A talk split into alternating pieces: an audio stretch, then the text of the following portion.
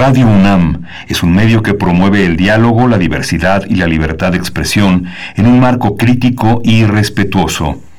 Los comentarios expresados a lo largo de su programación reflejan la opinión de quien los emite, mas no de la radiodifusora. Radio UNAM presenta Primer Movimiento. El mundo desde la universidad. Hola, buenos días. Buenos días en este lunes 18 de enero. Son las 7.05 de la mañana aquí en la Ciudad de México. Le doy la bienvenida a la radio universitaria, a la radio Universidad de Chihuahua que nos escucha, nos escuchamos en tres ciudades, Ciudad Cuauhtémoc, Ciudad Juárez, la Ciudad de Chihuahua. Está Socorro Montes en los controles técnicos esta mañana. Frida Saldívar en la producción ejecutiva, en la asistencia Violeta Berber Torres y del otro lado del micrófono Berenice Camacho. Berenice, buenos días. Buenos días, buenos días, Miguel Ángel Quemain. Muy buenos días a todos y a todas en esta mañana de lunes, 18 de enero. También a distancia, pues el resto del equipo, Antonio Quijano, jefe de noticias, Miriam Trejo, coordinadora de invitados, y Tamara Quirós en las redes sociales. Eh, eh, estamos esperando eh, a lo largo de esta emisión, estaremos leyendo, esperando sus comentarios en nuestras redes sociales. Bienvenidos, bienvenidas por ahí también. Arroba P Movimiento en Twitter, Primer Movimiento UNAM en Facebook. Y hoy también, bueno, por supuesto, como cada día, saludamos a la Radio Universidad de Chihuahua en esta hora que nos enlazamos para realizar pues este, este em, trabajo conjunto a través del 105.3, el 106.9 y el 105.7. También por allá bienvenidos, donde sea que nos estén escuchando, porque también puede ser eh, que estén en cualquier otro lugar y nos escuchen a través de www.radio.unam.mx. Bienvenidos, bienvenidas. Vamos a tener un arranque de programa hablando de ciencia, las variantes del SARS-CoV-2 y sus implicaciones. Esto lo conversaremos en unos momentos más con la doctora Laura Palomares. Ella es investigadora en el Instituto de Biotecnología de la UNAM. Sí, vamos a tener también en la sección que tenemos la música de las Américas en tus oídos, a cargo de Guillermo Teo Hernández, ingeniero dedicado a soportes sonoros e investigador de música de concierto. Vamos a hablar hoy de Silvestre Revueltas, cómo él se fue convirtiendo en un mito y cómo este impulso de Yves Limantour, quien inventó La Noche de las Mayas, le da sentido a esta enorme composición. Así es, y para nuestra nota nacional, bueno, vamos a ver eh, cómo va y sobre todo un poco la retrospectiva del caso Juliana Assange para el caso de nuestro país con este ofrecimiento de asilo político en México, pero en general, por supuesto, con el tema de la libertad de expresión que hoy está, gracias a las pasadas elecciones de los Estados Unidos, pues es un tema que está recorriendo la eh, opinión, la opinión pública, pues bueno, estaremos conversando con Luis Guacuja, él es responsable del programa de estudios sobre la Unión Europea del posgrado de la UNAM. Sí, y en la nota internacional tendremos eh, el ofrecimiento que nos hizo la doctora Hilda Varela de tocar el tema del 60 aniversario del asesinato de Patrice Lumumba. Hilda Varela, como ustedes eh, conocen, ella ha estado presente en primer movimiento desde hace muchísimo tiempo y es doctora en ciencia política por la UNAM y es especialista en política contemporánea e historia política de África. Es profesora investigadora en el Colegio de México y miembro del Sistema Nacional de Investigadores. Y hoy la poesía necesaria en la voz y selección de Miguel Ángel Quemain, poquito después de las 9 de la mañana lo podremos escuchar. Sí, y en la mesa del día, bueno, el tema candente, el tema, un tema eh, de este, la exoneración de la PGR al general Salvador Cienfuegos, cientos eh, de reacciones en México de organizaciones civiles, académicas, han puesto este, este, este tema en la, en la mesa de la discusión nacional. Vamos a comentarlo con Osvaldo Osvaldo Zavala. Él es periodista y profesor de la Universidad de Nueva York, es doctor en Letras Hispánicas por la Universidad de Texas en Austin y doctor en Literatura Comparada por la Universidad de París. Él es autor del libro Los cárteles no existen, polémico, importante, imprescindible. Y vamos a estar también con la doctora Guadalupe Correa Cabrera. Ella es profesora asociada de política y gobierno en la Universidad George Mason University en Virginia, en Estados Unidos. Va a ser una mesa muy, muy, promete muchísimo, es una mesa muy interesante con dos analistas de primer orden. Así es, por supuesto, y siempre sus comentarios importantes para todos nosotros. Vamos después a tener nuestra sección de Biosfera en Equilibrio con la doctora Clementina Equigua de nopales, polillas y otros insectos. Es el tema que ha seleccionado la doctora Clementina y es doctora en ciencias, es divulgadora del Instituto de Ecología de la UNAM. Así es que no se lo, no se lo pierdan, quédense de aquí hasta las 10 y después también en la programación de Radio UNAM. Vamos a hacer nuestro corte informativo sobre COVID-19 que, bueno, en esta mañana de lunes hay mucho que decir, como todos los días, pero bueno, vamos con esta información nacional, internacional y también de la UNAM. COVID-19. Ante la pandemia, sigamos informados. Radio UNAM. Jalisco y Nuevo León se sumaron este fin de semana a ocho entidades que permanecerán en el semáforo rojo del semáforo, en el color rojo del semáforo epidemiológico de COVID-19, esto del 18 al 31 de enero. La Secretaría de Salud precisó que las entidades en color rojo son Coahuila, Nuevo León, Jalisco, Guanajuato, Querétaro, Hidalgo, Tlaxcala, Estado de México, Ciudad de México y Morelos. Otros 19 estados se encuentran en color naranja, dos en amarillo y uno en verde. Sí, aquí en la Ciudad de México, Claudia Sheinbaum, la jefa de gobierno, anunció la reanudación paulatina de algunas actividades bajo criterios eh, y ciertos lineamientos a partir de este lunes, como el servicio de restaurantes al aire libre, clases deportivas y gimnasios al aire libre, así como la reapertura de comercios esenciales en el centro histórico en modalidad de recoger y atención en ventanilla. Y bueno, la Secretaría de Salud informó que el número de decesos por la enfermedad de la COVID-19 aumentó a 140.704 lamentables defunciones. De acuerdo con el informe técnico ofrecido el día de ayer por las autoridades sanitarias, los casos confirmados acumulados se incrementaron a 1.641.428. En la formación internacional, este fin de semana el número de fallecimientos en el mundo por la pandemia de la COVID-19 ascendió a 2.026.617, mientras que en los casos confirmados de coronavirus alcanzaron los 94.759.287 de acuerdo con el recuento de la Universidad John Hopkins en Estados Unidos, Estados Unidos es el país más afectado, con casi 24 millones de casos acumulados y 396.500 decesos. En información de la UNAM, Mauricio Rodríguez Álvarez, vocero de la Comisión Universitaria para la Atención de la Emergencia del Coronavirus en la UNAM, hizo un llamado a interrumpir la epidemia ante los numerosos brotes intradomiciliarios de SARS-CoV-2 debido a la constante movilidad. Explicó eh, que las personas pueden contagiar el virus sin saberlo hasta tres días antes de presentar síntomas y dijo que los actuales casos de la COVID-19 corresponden a los contagios que, que se dieron durante las fiestas decembrinas y este pasado 6 de enero, el fin de año, y se espera que pues haya que, que esta situación se incremente. Y pues para ello, el experto recomendó salir de los hogares solo para lo indispensable, evitar la convivencia con personas de otras viviendas, aún en grupos reducidos, usar cubrebocas y mantener las medidas sanitarias de sana distancia, lavado constante de manos, entre otras.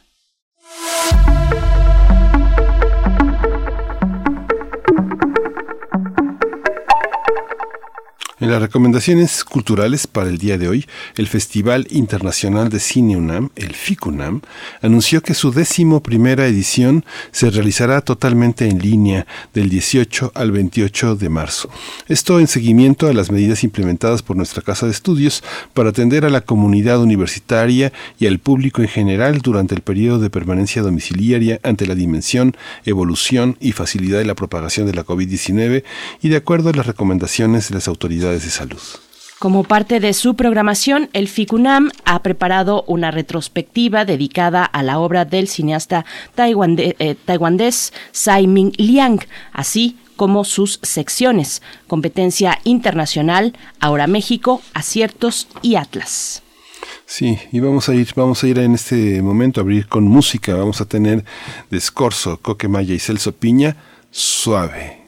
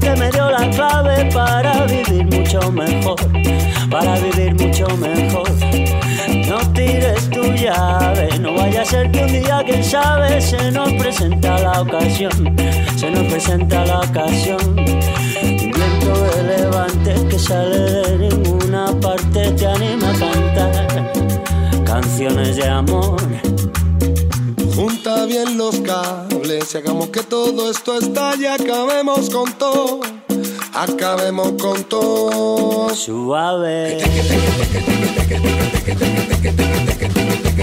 Que yo te vengo a decir a ti, que yo te vengo a decir a ti.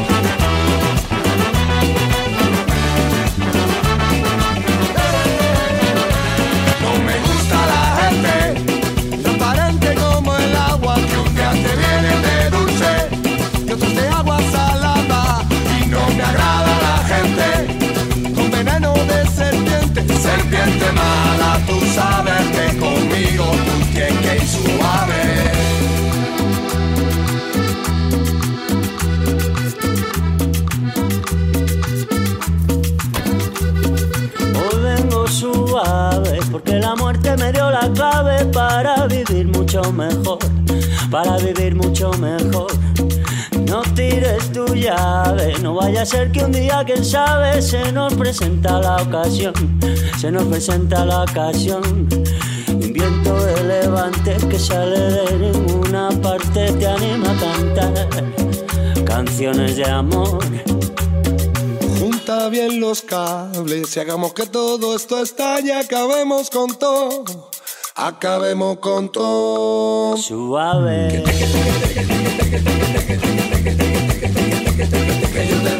Decir a ti, que yo te vengo a decir a ti. Suave. Que yo te vengo a decir a ti, que yo te vengo a decir a ti. Suave.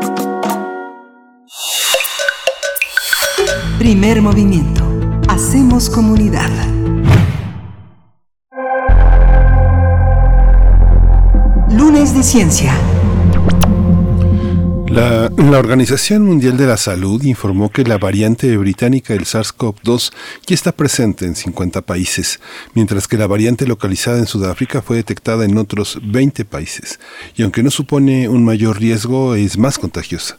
También advirtió que en Japón se halló una variante que preocupa debido a que puede tener un impacto en la respuesta inmunitaria de la vacuna, aunque se necesita más investigación. Este 12 de enero se confirmó la identificación y circulación de una segunda cepa originaria en el Amazonas, en Brasil. Se trata de la misma variante que llegó a Japón después de que cuatro viajeros de ese país visitaron la región amazónica. La nueva cepa presenta una serie de mutaciones inéditas. En diciembre también se detectó una variación en Río de Janeiro. Así es el surgimiento simultáneo de nuevas variantes de, SARS-CoV-2 en diferentes partes del mundo ha despertado la preocupación de la comunidad médica y científica. Aquí en México, Hugo López Gatel, subsecretario de Salud, informó que el monitoreo realizado por el Instituto de Diagnósticos y Referencia Epidemiológicos no ha revelado mayor presencia de las nuevas cepas en pacientes en el país, más allá del hombre de 56 años que llegó procedente de Holanda y se encuentra hospitalizado en Tamaulipas. El funcionario dijo que si se comprueba que esta variante tiene una mayor transmisibilidad, podría ser uno de los retos a, enfrentar en 2021. Vamos a conversar sobre las variantes del coronavirus detectadas en algunos países. Este día nos acompaña, eh, nos acompaña la doctora Laura Palomares. Ella es investigadora del Instituto de Biotecnología de la UNAM. Ella es Premio Universidad Nacional en Innovación Tecnológica y Diseño Industrial en 2018. Y bueno, es una, es una académica de una larga trayectoria que comanda un grupo muy, muy importante en biotecnología. Doctora, buenos días. Qué gusto estar con usted. Muy buenos días, Miguel Ángel Berenice. Buenos días. Bienvenida, doctora Laura Palomares. Buenos días. Pues bueno, eh, coméntenos, por favor. Eh, yo creo que sería interesante empezar eh, con ciertas bases, preguntarle por qué mutan los virus, qué condiciones son propicias para esta mutabilidad y o esta variabilidad y en cuánto tiempo más o menos alcanzan a, a variar. ¿Qué sabemos también de esto con respecto al SARS-CoV-2, por supuesto? Sí, eh, bueno, los virus, no solo los virus, todos los seres vivos mutan constantemente, pues simplemente pues por los distintos mecanismos que están involucrados con la replicación de nuestro material genético. La diferencia son las escalas de tiempo. Recordemos pues que nosotros tardamos eh, nueve meses en que nace un bebé, más el tiempo en el que estamos listos para procrear, eso hace que el tiempo en que nos duplicamos o nos multiplicamos sea muy lento. Por lo tanto, el efecto de las mutaciones pues es muy, muy, muy lento, ¿no? De hecho, las mutaciones pues son los, las que han llevado a la evolución. En el caso de los virus, pues tenemos que estar conscientes que su tiempo de duplicación, que es el que llamamos, es muy, muy rápido. Ellos están todo el tiempo eh, multiplicándose y mientras el virus esté en más personas, se está multiplicando más y cada una de esas multiplicaciones pues es una probabilidad de que haya una mutación, un cambio. Ahora, ¿qué es lo que va a determinar que estos cambios, estas mutaciones permanezcan? Pues obviamente aquellas que le den una ventaja al virus para poderse multiplicar más rápido van a ser pues las que van a acabar dominando. Entonces, eh, ¿con qué velocidad esto sucede? Bueno, Sabemos, por ejemplo, otro caso, el virus de la influenza, que estos cambios son muy rápidos, porque aparte de las mutaciones en el virus de la influenza suceden otras cosas. Esto es lo que hace que nos tengamos que vacunar cada año. Por otro lado, en el caso del coronavirus, aunque también es un virus de RNA, este virus tiene la capacidad de corregir las mutaciones. Por lo tanto, la velocidad de aparición es mucho menor que el virus de la influenza. Pero ¿qué pasa cuando este virus se está multiplicando entre todos nosotros? Aunque la velocidad sea lenta, la probabilidad de que ocurran las mutaciones incrementa de manera muy importante. Esta, estas variaciones eh, entre virus, digamos que lo que más conocemos de una que tuvo una letalidad hace prácticamente una década fue el tema de la influenza y a veces entre los propios médicos se señala esta cepa fue más fuerte, esta cepa produjo efectos secundarios eh, de tal o, cual orden. ¿Cómo, ¿Cómo entender esta esta, esta eh, expansión geográfica, cómo, este, cómo va de un lugar a otro y parece que encuentra condiciones más propicias o no para, para mutar o para conservar esas mutaciones. ¿Cómo se da? Y el tema de la vacuna, ¿cómo puede afectar el desarrollo de una vacuna ya estabilizada, una nueva cepa, doctora? Sí, bueno, eh, las estas variantes que aparecen frecuentemente, pues tienen ventajas contra otras variantes. Hay que recordar que todo, o sea, no existe una región, digamos, especialmente susceptible a mutar más o menos, sino que las variantes que le dan alguna ventaja al virus, y esta va a hacer que se transmite, de hecho, de manera más eficiente, son las que van a prevalecer. Entonces, eh, en general, lo que ha sucedido con los otros virus es que las variantes normalmente son menos eh, virulentas o causan una enfermedad menos severa que las cepas originales o que las variantes o que las no variantes, ¿no? Y esto sucede pues porque también piensen ustedes qué virus se va a propagar más, aquel que te tiene en el hospital ahí totalmente aislado de todo mundo o un virus que te permite estar sin ningún síntoma y que tú seguir circulando y haciendo tu vida normal, pues obviamente es entonces, estas variantes que sí podemos esperar que van a tener, eh, van a ser más transmisibles, aunque se ha visto que el número eh, que utilizamos, R0, para determinar qué tan transmisibles son, sí sube, pero no de manera muy, muy, muy, muy, muy importante, pues van a ser las que van a estar más presentes. En cuanto a las vacunas, sí puede haber un un efecto, pero algo que es muy importante tomar en cuenta es que estas vacunas que estamos ahorita eh, utilizando son vacunas que se pueden modificar muy, muy rápidamente por la tecnología con la que están hechas. Entonces, obviamente, pues sí es un riesgo que hay que estar atento, pero si algo sucediera, estas vacunas pueden ser modificadas para ahora, eh, pues, emular a las variantes que pudieran escapar de la vacuna original. Doctora, se ha dicho que la variante, y bueno, ya sabemos que la variante B117, la que se detectó en Inglaterra, pues, pues tiene una, una, gran capacidad de contagio. ¿Esto está relacionado con su, su virulencia? Un poquito, eh, pues esclarecer esta cuestión que ha atemorizado desde que salió la noticia. ¿Hay una relación entre la capacidad de contagio y la virulencia de esta cepa? Hasta el momento no se ha visto que esta variante tenga eh, una virulencia mayor que, que las no variantes, por llamarlas de alguna manera, ¿no?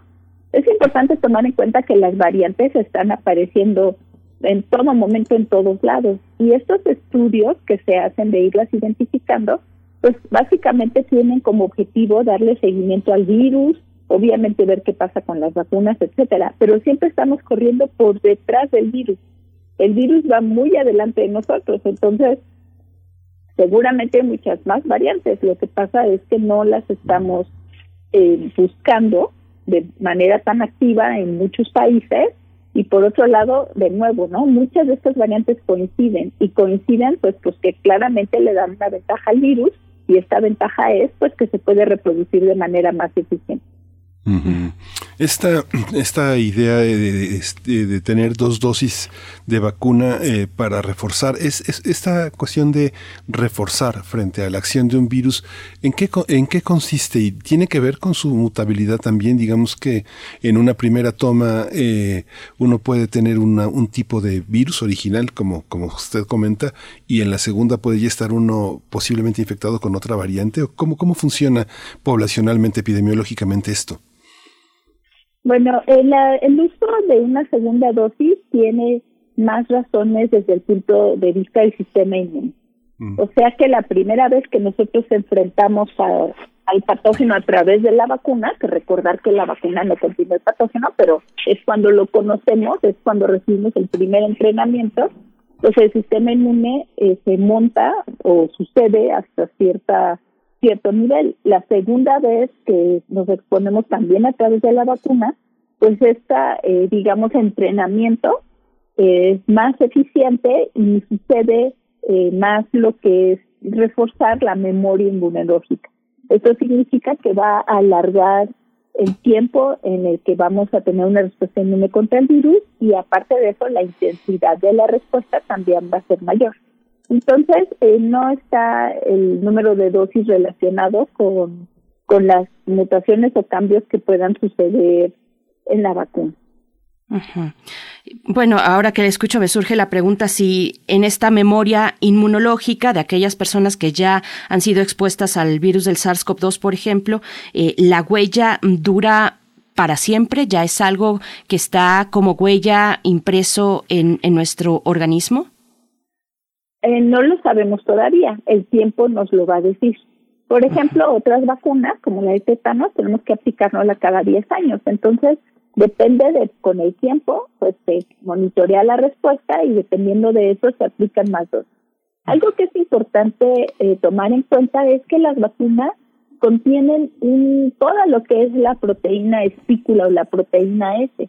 Entonces, a pesar de que surgen estas variantes, todo el resto de la proteína permanece sin cambio y esto pues hace que en general estas eh, vacunas puedan continuar siendo eficaces, aunque en algunos casos puede haber una disminución de su efectividad. Este rejuego con las, eh, con las variantes eh, no, no, tiene entonces que alarmar a la población que está expuesta al bombardeo noticioso que eh, habla, sobre todo las noticias hablan de el tema de la letalidad, de que se esparció y, contaminó. Ahora, ahora que el tema en ese sentido es Brasil, a partir de estos viajes que se han hecho de, de, extranjeros, la idea de la, de la extranjería, de la movilidad, es es, un elemento que, que, puede ser informativamente contagioso. Entonces, ¿no tenemos que estar verdaderamente alarmados ante estas variantes? No, nosotros, el público en general, pues mm, lo que nos queda es lo mismo que hemos estado haciendo.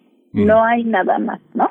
Y esto significa pues que eh, tenemos que estar resguardados en nuestras casas, usar nuestro cubrebocas en cualquier momento que por condiciones extraordinarias tengamos que salir de casa, mantenernos alejados de los demás y pues pensar que todos los demás están eh, potencialmente infectados y nosotros también.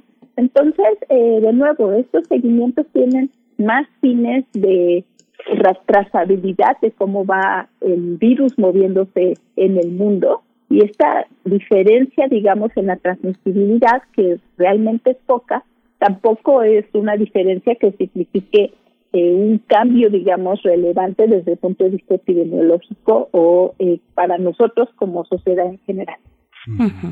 Doctora Laura Palomares, con, eh, con, respecto a la convivencia de los virus y de las vacunas en nuestro organismo, las autoridades de salud, bueno, han dicho que la influenza prácticamente no ha tenido presencia en esta temporada. Le pregunto a qué se debe esto. Y por otro lado también, con respecto a la convivencia de las vacunas en nuestro cuerpo, ¿Qué se puede esperar precisamente cuando alguien ya se ha vacunado de influenza contra la influenza y que ahora recibirá la vacuna contra el SARS-CoV-2? Por supuesto que es algo novedoso, no sabemos sino eh, lo que ha ocurrido a lo largo de este año sobre el virus y mucho menos sobre la vacuna, pero ¿qué podríamos esperar con respecto a esta convivencia? Sí, bueno, en relación a por qué no ha habido influenza, pues básicamente porque todas las medidas que estamos tomando también sirven para el virus de la influenza. Entonces, así como eh, pues evitamos eh, la transmisión de coronavirus, también lo hacemos de influenza. Entonces, el pensamiento es que esto ha sucedido pues debido a todas las medidas que se están tomando de la sana distancia y demás. En cuanto a que ya estemos vacunados con la vacuna de influenza, pues realmente no tiene ningún efecto ni ninguna relación con, con la vacuna de coronavirus. Son virus totalmente diferentes que no, no, no tienen alguna eh, eh, característica que pudieran afectarlos de uno contra el otro, ¿no? Obviamente no quisiéramos enfermarnos con ambos virus porque ahí sí estaríamos en problemas serios, pero pero de ninguna manera afecta la vacunación. Doctor, una pregunta que, este, que un poco es un sesgo frente a lo que estamos conversando. Sin embargo, epidemiológicamente, ¿cómo funciona cuando un sector de la población decide no vacunarse, no confía en las vacunas, eh, especula alrededor de ellas? ¿Qué, qué, qué, qué pasa? ¿Qué es, ¿Es significativo eh, en grupos eh, cercanos? No sé, una, una familia en la que uno de los miembros no se vacuna? Sí, bueno, esto es algo muy importante y viene de aquí este término de que la inmunidad de comunidad o inmunidad de rebaño, que algunas personas han utilizado de manera errónea. Lo que significa esta inmunidad, pues es que un número suficiente de personas está vacunado o, está inmunizado contra un virus y entonces el virus ya no tiene a dónde ir, ¿no? Ya no tiene a quién infectar. Y el reto y la importancia de esta inmunidad es que existen grupos en las sociedades que no se pueden vacunar o que no se deben, ¿no? Por ejemplo, los bebés pequeños eh, no todavía no están listos para recibir vacunas hasta que cumplen cierta edad o ciertas personas que pueden estar inmunodeprimidas o enfermas de cáncer, por ejemplo. Eh, la inmunidad de comunidad protege a esas personas porque crea una barrera alrededor de ellas para que no puedan ser infectadas. Y lo vemos, por ejemplo, en sarampión, que es un virus muchísimo más contagioso que, que el SARS-CoV-2, de hecho, cinco veces más, más o menos. Y ese virus, pues hemos visto que surge en brotes y existen casos muy tristes de bebés, por ejemplo, que no están todavía en la edad de ser vacunados, pero que mueren debido a que alguna persona cercana que no se vacunó adquiere el virus de sarampión. Doctora, y respecto a las nuevas cepas, que es de lo que estamos hablando, pero estas que ya se han identificado también en Brasil, incluso en Japón, donde pues hay una preocupación con respecto al impacto en la respuesta inmunitaria sobre la vacuna, ¿qué decir? ¿Qué le preocupa a la comunidad científica con respecto a estas cepas? Eh, ¿Qué nos puede comentar? Sí, bueno, hay que estar alerta de estas variantes. Es importante llamarle variante. Mm. Les llamamos cepa cuando es un virus que es significativamente distinto del virus original. Estas variantes, eh, básicamente, pues sí, hay que estar alerta por estas cuestiones eh, de la vacunación y sobre todo, pues también identificar cambios que pudieran resultar en un, ahora sí que en la aparición de nuevas características del virus que pudieran afectar en mayor parte en la población, aunque como dije antes, es poco probable que esto suceda. Y esto se está haciendo activamente a lo largo del mundo y es la razón por la cual nos enteramos. Entonces, en lugar de estar preocupados eh, de que se reporten estas variantes, deberíamos eh, estar contentos porque esto quiere decir que se están identificando y se están tomando en cuenta. Podríamos estar a ciegas porque, como les dije, hay muchas más variantes, están surgiendo todo el tiempo. La cosa es, pues, que eh, qué tanto se están buscando cuando se dice que, que no supone un mayor riesgo, pero que es más contagiosa, lo que, eh, a lo que nos obliga es a extremar medidas. Eh, cuando dice más contagiosa, ¿qué quiere decir? ¿Que tiene más vida en superficies? ¿Que tiene más posibilidad de transmitirse a través del aire? ¿O cuál, ¿En qué quiere decir más contagiosa? Sí, Miguel Ángel. Eh, bueno, la infección, este, esto que el virus tiene que hacer para entrar en nuestra célula e infectarnos, es un proceso que tiene muchas etapas. Para empezar, el virus tiene que poder entrar en nuestro cuerpo, tiene que unirse a la célula que va a infectar y la unión de la eh, del virus a la célula, por ejemplo, puede ser un, un parámetro que determine esto de qué tan transmisible es, ¿no? Digamos, más de que pensar que permanece más en superficie, que no es el caso para nada, o que se transmite de manera más eficiente en el aire, lo que sucede es que nos puede infectar de manera más eficiente. O sea, puede unirse y entrar a la célula de mejor manera. Entonces, utilizamos en general este número eh, que no estaba totalmente definido. Inicialmente lo estimamos con base en, el virus SARS, en donde se pensaba que el SARS-CoV-2 estaba alrededor de 2. ¿Esto qué quiere decir? Que más o menos en general, en estas variantes que han aparecido, se ha pensado que esto ha subido a 2.5, o sea que una persona ahora puede infectar a 2.5 personas. Y esto de que puede infectar, como les digo, tiene que ver con de, la, la manera más eficiente que el virus puede unirse, entrar a la célula y resultar en una infección. Y también le pregunto, bueno, ahora que ya estamos en plena campaña de vacunación, bueno, sobre todo con el personal de salud, ¿en qué momento, en qué porcentaje de vacunación tendríamos que estar para disminuir la propagación de este virus? Sí, bueno, eh, más o menos de acuerdo a la teoría, tendríamos que tener una inmunidad de comunidad que iría entre el 70 y el 85% de la población. 嗯哼。Esta, esta, esta campaña de, vacunación ha puesto también en el mundo una, una alerta nuevamente sobre el papel del dinero, el papel de las empresas farmacéuticas en, en, este tema. Eh, las empresas farmacéuticas, digamos, es, es, un, es un medio es un pretexto excelente para el marketing hablar de las variantes del virus y cree que esta, esta parte afecte la, la, la, idea que las personas tienen de estar mejor o, o menos protegidos en relación a la vacuna que ha adquirido el gobierno federal, por ejemplo?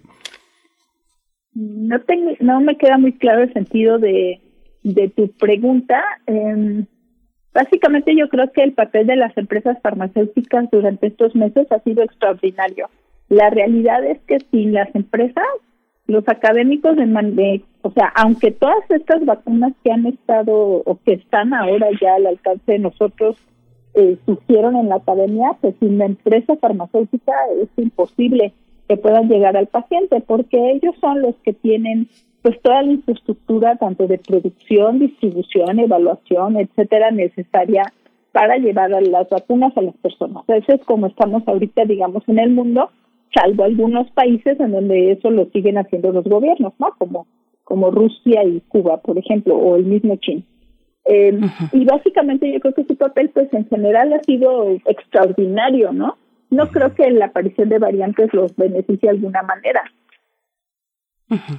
Doctora, cuando mm, ahora sabemos los que no somos especialistas que cuando uno está expuesto al virus, pues se genera un periodo de inmunidad. Eh, le pregunto si esto podría variar con los nuevos tipos, bueno, las nuevas variantes, si esto se podría modificar y cuánto tiempo dura este periodo de inmunidad frente al virus. Es muy importante tomar en cuenta que cuando nos infectamos de manera natural, la infección entre cada persona es muy variable. Alguien pudo haber recibido poquito virus, alguien se pudo haber infectado con mucho virus, alguien puede tener una comorbilidad, alguien eh, por alguna razón su sistema inmunológico estaba deprimido en ese momento. Toda esa variabilidad hace que sea poco, eh, que sea difícil decir, tú, cada persona va a durar su inmunidad tanto tiempo. Los últimos reportes son de que aproximadamente sería una duración de ocho meses. Pero por otro lado, hemos escuchado de reinfecciones. Y estas infecciones pues han estado muy bien documentadas y han sucedido en tiempos menores a los ocho meses. Entonces es algo muy variante. Es por esto que se recomienda que las personas que estuvieron enfermas, que fueron infectadas, también se vacunen. Porque la vacunación, todo mundo recibe la misma dosis del antígeno, que son dosis relativamente altas, y en la, mayor, la mayoría de las personas presentan una buena respuesta inmune, más homogénea. Mm. Pues doctora, pues muchísimas gracias por esta por esta conversación, por estas eh, por estas aclaraciones. Eh, Laura Palomares es investigadora del Instituto de Biotecnología de la UNAM con un grupo de trabajo muy importante. Trabajan sobre insulina, sobre hormona del crecimiento. Es un grupo muy nutrido, ¿verdad, doctora? Sí, bueno, nuestra especialidad es la parte de vacunas. Trabajamos con lo que son vacunas recombinantes en particular y también con anticuerpos monoclonales que se utilizan en inmunoterapia. Muchas gracias, muchas gracias. Pues estamos al habla, le agradecemos muchísimo su, su participación, su presencia y su, y, su conocimiento para compartirlo con esta enorme comunidad universitaria y lo que viene, lo que llega a la universidad de nuestra sociedad. Gracias. A sus órdenes, gracias, buen día. Hasta pronto. Muchas gracias, doctora Laura Palomares. Vamos a ir con música, un corte musical. Esto está a cargo de Mongo Santa María. La canción se titula Sofrito.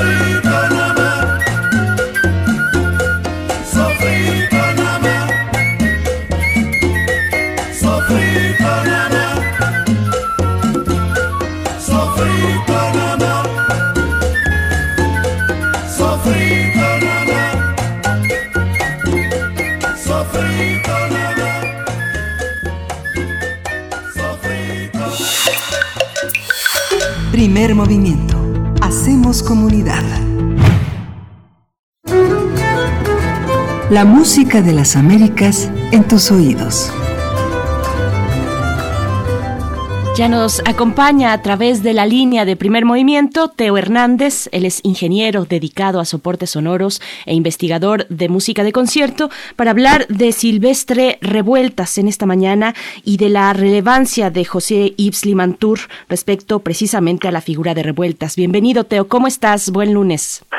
Buen lunes, Berenice Miguel Ángel, como siempre, encantado de estar con ustedes, platicar con ustedes acerca de, pues, del acontecer musical de México y en esta ocasión de un tema que a mí me parece verdaderamente fascinante, que es eh, Silvestre Revueltas.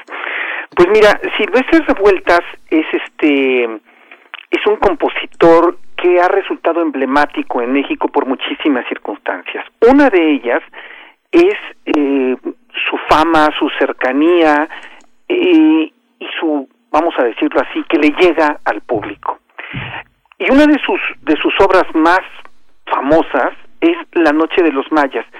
Sin embargo, La Noche de los Mayas eh, siempre ha tenido, ha habido una especie de polémica, digámoslo así, porque La Noche de los Mayas es eh, la hizo, es una suite que hizo José Isli Mantur, un director eh, mexicano, hijo de José Isli Mantur, el secretario de Hacienda de Porfirio Díaz, que eh, admiraba muchísimo a, a Silvestre Revueltas y de alguna forma extrañaba la gran obra de Revueltas.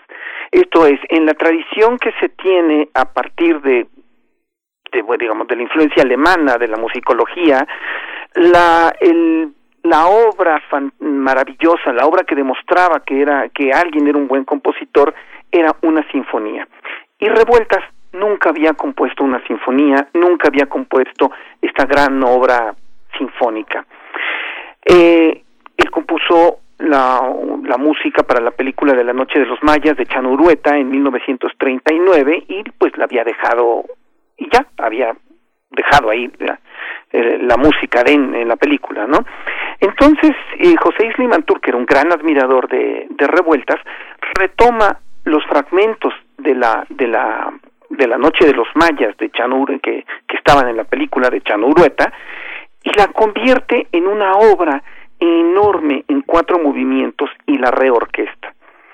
En, en, una entrevista que tuvimos hace poco con la maestra Eugenia Revueltas, la maestra Eugenia Revueltas nos comentaba acerca de qué tanto es de revueltas la noche de los mayas o no, y ella nos comentaba, sí, efectivamente, los temas son esos. Sin embargo, la orquestación y la, y la ornamentación es, es diferente. Y el orden en cómo se ponen los movimientos de esta, de esta suite son un poco amañados pensando en que pareciera una como gran sinfonía. Entonces tenemos un, un, un inicio que es Noche de los Mayas, molto sostenuto, una Noche de Jaranas, que es un esquerzo, Noche de Yucatán, que es un andante expresivo, y una Noche de Encantamiento, que son tema y variaciones, donde sí, de plano, Limantur da rienda suelta a su imaginación y pone una enorme sección de percusiones con un tema y variaciones verdaderamente espectacular, ¿no? Que que motiva muchísimo a, la, a la gente y motiva el aplauso. Sin embargo, aquí lo que yo podría decir es que eh, quizás sea lo menos revueltiano del asunto, porque Revueltas era muy sintético y normalmente utilizaba pequeñas agru agrupaciones. Hay otra versión de La Noche de los Mayas, una versión que hizo ni más ni menos que Paul Hindemith, y podemos ver que es mucho más concisa. Pero bueno, en todo caso, lo que, eh, lo que vamos a escuchar ahora es la versión del estreno, es una versión de 1960 eh, que sucedió en el Teatro de Gollado. Y podemos decir que es el estreno mundial de la Noche de los Mayas. En ese concierto hubo, se estrenó además Fanfarra y Canto de Guerra, eh, Parián, Hora de Junio, que es una obra de la cual tenemos que hablar, que es sobre, sobre unos sonetos de Pellicer de Hora de Junio, que donde el mismo Pellicer narró y eh, la obra de itinerarios. Es un concierto que se transmitió por Radio UNAM y después nos llegó a través de una cinta de carrete abierto del CENIDIM. Y es una labor de investigación acerca de soportes, de soportes sonoros muy importante, porque, eh, bueno, hay que detectar este tipo de este tipo de, acervos, hay que detectar este que, que mm, contienen cómo se encuentran, en qué estado se encuentran, digitalizarlos. Y esto lo digo un poco a, a raíz de mm, los problemas que tiene ahorita la, la Fonoteca Nacional, ¿no? Este es un trabajo que se hizo, un trabajo de investigación y de investigación de, de acervos sonoros. Entonces, bueno, pues esto, esto me gustaría que escucháramos esta, este fragmento de Noche de Jaranas del estreno en una restauración digital que se hizo en la Fonoteca Nacional y, y bueno, después este comentar un poco acerca de la invención de la Noche de los Mayas. Por supuesto. Claro, vamos a escuchar y volvemos contigo, Teo.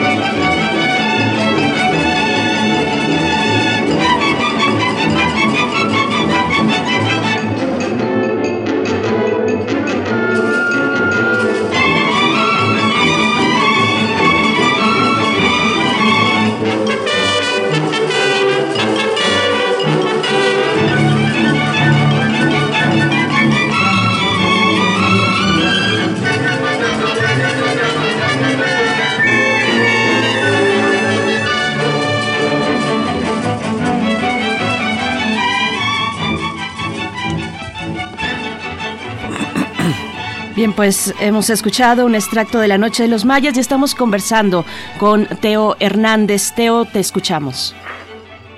Pues sí, eh, La Noche de los Mayas es, es como, como ya había dicho, una de las obras emblemáticas de Silvestre Revueltas. En este caso, creo que tenemos lo que podríamos llamar la invención de la Noche de los Mayas. ¿Por qué la invención de la Noche de los Mayas? Porque así como nosotros la conocemos, es un planteamiento que hizo José Isli Mantur. Eh, me parece que habría que conocer las otras versiones de la Noche de los Mayas. La versión de Paul Hindemith, que es interesantísima, ¿no? ¿Qué, ¿Qué es este importante en Revueltas en este momento? Que Revueltas es quizá el músico mexicano que más directamente llega a la, a la gente. Y es un músico nacionalista sin citar o citar muy poco eh, elementos de la que provenientes del folclore popular. Esto es, por ejemplo, Ponce siempre citaba eh, melodías populares, el mismo Chávez lo hacía, los compositores del grupo de los cuatro, como por ejemplo Blas Galindo, este Salvador Contreras o José Pablo Moncayo, también citaban. Revueltas no. Y Revueltas es en muchos sentidos un compositor absolutamente que se renueva constantemente. O sea, es un compositor moderno, aún con un estando dentro del lo que podríamos llamar el lenguaje el lenguaje nacionalista. Este este rescate hecho por José Isli Mantur tiene una tiene un valor enorme porque resitúa a Silvestre Revueltas en 1960 como el gran compositor, vamos a llamarlo del pasado, pero que estaba directamente en el, en el presente. Por supuesto. Y pues... Sí, Miguel, Ángel, Sí, es, es, interesante, tío, porque, bueno, nada más un apunte porque queremos comentar eh, este, tu situación en la fonoteca, pero es, es algo que, que pasaba mucho con redes. Eh, él, eh, la banda sonora que fue escrita en el 35, que dirigió sí, este, creo que fue Fred Cineman, este, eh, Fred Cineman y... Sí, y esta, y la recompone, la recompone revueltas, la, la, la, orquesta hace, toma la banda sonora y luego la estrena después, este, en, años después en, en, en 1937 en Barcelona, que fue un concierto, un viaje como muy, que le dio pie en este alcoholismo que lo, que lo, que lo tomó toma un nuevo aire en ese momento y funda la Orquesta Sinfónica Nacional y justo con ella, justo con esa orquesta hace ese arranque de redes, esa relectura a partir del cine que pues que era su medio, él empezó tocando para este en funciones de cine, ¿no? Esto que dices, Miguel Ángel, es muy muy importante. Dos aspectos importantes. Uno, eh, el, el aspecto que tiene que ver con lo, lo social eh, la idea de irse con la LEAR, eh, con, como miembro de la LEAR a España, a, a ser partícipe y eh, a formar una brigada de en, para en contra del franquismo es, es nos muestra a un revueltas pero que más que pintado o sea una persona con sus ideales, con, con una fuerza, con una fuerza enorme, ¿no? Eh, eh, desde el punto de vista ético. Eh, además, con un tremendo, tremendo sentido del humor. Y respecto de redes, la suite que nosotros escuchamos de redes también es un arreglo de, de, otro compositor, que es, que es justamente lo que mencionas, ¿no? Unas relecturas acerca de sus partituras, de sus partituras cinematográficas. Y nada más, un poquito para terminar esto, eh, Revueltas siempre fue una persona entera y siempre, nunca se traicionó a sí mismo. Esto es, es muy curioso. Últimamente he estado leyendo unos apuntes muy interesantes que me hicieron favor de prestarme eh, acerca de algunos datos íntimos de la de la familia de, de revueltas y es una persona que se burlaba de sí mismo, que no le interesaban eh, las cuestiones económicas, o sea, rayando un poquito en la cuestión de la irresponsabilidad, eh, pero con una generosidad enorme, ¿no? Una gran, gran, gran generosidad y bueno, sí, definitivamente un, un problema de alcoholismo enorme. Pues Teo, eh, estamos ya con el tiempo encima, pero tenemos un minuto acaso por delante para poder escucharte con respecto a un tema fundamental que es el de la Fonoteca Nacional. Bueno, simplemente quisiera decir lo siguiente, se ha manejado mucho eh, qué hace la Fonoteca Nacional y la Fonoteca Nacional, lejos de ser un, un lugar donde se depositan un, una serie de, de, audios, de, de soportes sonoros, es un centro vivo, es un centro donde se trabajan todos estos soportes sonoros desde la entrada, desde cómo se limpian, cómo se, es más, desde antes de que entren, cómo se localizan, cómo se investigan, cuáles son los soportes en riesgo, después cómo llegan, se limpian, se investigan, se, se asocia una metadata, se digitalizan, se catalogan, los que no están bien se les hace una restauración física, después si el audio, en algunos casos, si el audio está muy mal, se les hace una restauración digital y para todo esto hay un proceso enorme de investigación. Entonces, si 93 de los de los eh, de los 120 y trabajadores de la Fonoteca Nacional, 93 son tres trabajadores de capítulo 3000, en el momento en que esos trabajadores de capítulo 3000 nos encontramos fuera de la fonoteca, la fonoteca se queda de alguna forma como dicen, eh, digamos, en, en, una especie de hibernación, ¿no? Eh, yo, yo pienso este problema de la fonoteca como si fuera la fonoteca una, una computadora. Hay el hardware y hay el software. Eh, sí, el edificio es un edificio moderno que necesita mantenimiento, por otro lado, también necesita ciertos recursos y este y, y los y los programas, ¿no? Entonces una computadora funciona los fierros, como decimos en ingeniería, y los programas. En este caso, la fonoteca quedaría en los fierros, pero ¿dónde están los programas? no? ¿Quién mueve a la Fonoteca Nacional? La Fonoteca la mueven los trabajadores que, por otro lado, han tenido una curva de aprendizaje muy grande, con un trabajo especializado, que en caso de quedarse despedidos, además eh, de una forma absolutamente cruel, a mitad de pandemia, pues eh, dejaría de, de, funcionar. Y digo, en este sentido también lo que pienso es, no se debe de dejar a los trabajadores a mitad de pandemia en una situación de absoluta indefensión. Sin duda.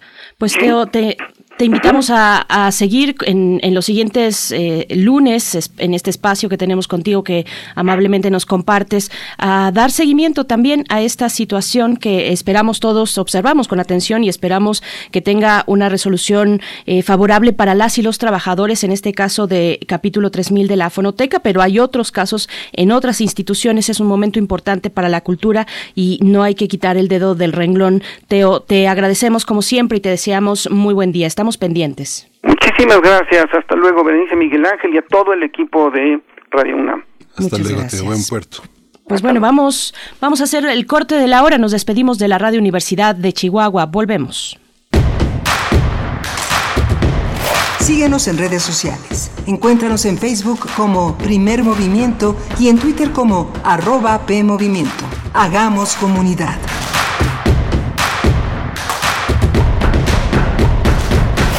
En Morena estamos unidos para sumar ideas, esfuerzos y esperanzas. La lucha nos reúne y nuestra diversidad nos fortalece. Juntas convertiremos los retos en victorias. Juntos vamos a consolidar la cuarta transformación. Este movimiento avanza con honestidad y austeridad, en el barrio y en el campo. Con millones de manos, mentes y corazones, este partido le pertenece al pueblo. Cuando gana Morena, gana el pueblo de México. Morena, primeros meses de 2019, los asesinatos han aumentado significativamente con relación del año pasado. La cifra de fallecimientos por COVID superó la cifra catastrófica. Con Morena, México pasó de estar mal a estar peor. Cifra récord en el mundo de muertes por COVID. Empresas cerrando y dejando el país. Inseguridad descontrolada. Llegó la hora de corregir esto. Habla Marco Cortés, presidente nacional del PAN. México necesita una visión moderna e innovadora. Cambiemos hacia el futuro. Únete a Acción por México. Partido Acción Nacional. Propaganda dirigida a militantes del PAN. ¿Sabes las consecuencias para ti y tu familia de 40 años con gobiernos del PRIAN? El poder adquisitivo del pueblo cayó 60 lugares a nivel mundial. Pero la cuarta transformación detuvo esta caída y aumentó el salario mínimo. El primer año 16%, el segundo 20% más y para 2021 aumentará otro 15%. En Morena luchamos por un salario digno que mantenga viva la esperanza en México. Morena las comunidades indígenas germinan conocimiento, maravilla y tradición. Son sabiduría ancestral, clave para entender el presente, donde hilan un collar de flores. Xochicosca, collar de flores, con Mardonio Carballo. Escúchalo todos los lunes a las 10 de la mañana, aquí en Radio UNAM. Experiencia Sonora. Morena nos prometió que iba a barrer de arriba hacia abajo y lo cumplió. Barrió con ahorros de México. Barrió con los medicamentos. Barrió con las estancias infantiles. Barrió con los apoyos para el campo. Barrió con el empleo. Barrió con los programas de apoyo a las mujeres. Barrió con todo. Morena es una desgracia para México. PRI, el Partido de México. La vacuna contra el COVID-19 ya está llegando a México y con ella la esperanza de un mejor futuro se levanta. Sin embargo, debes recordar que aún hay riesgo de contagio y debemos seguir cuidándonos. Quédate en casa. Si tienes que salir, usa cubrebocas. Mantén sana distancia. Lava tus manos constantemente y usa gel antibacterial. Si tienes síntomas, acude al centro de salud más cercano.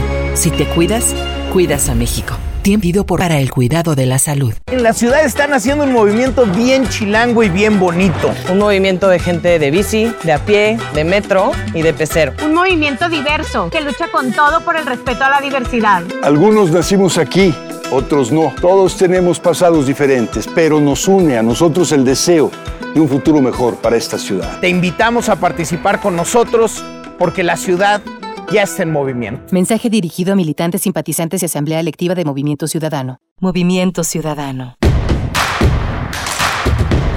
Encuentra la música de primer movimiento día a día en el Spotify de Radio UNAM y agréganos a tus favoritos.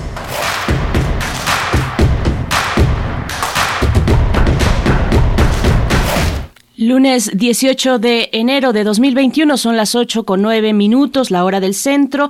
Estamos aquí de vuelta para iniciar nuestra segunda hora que consta de nuestra nota nacional y nuestra nota internacional. Estaremos pues conversando sobre diversos temas, pero saludamos en este momento a la radio Nicolaita. Nos unimos a su transmisión, nos alojan en el 104.3 de la FM allá en Morelia y pues como siempre es un gusto, un gusto poder saludarles, saludar a la comunidad de la Universidad Michoacana de San Nicolás de Hidalgo.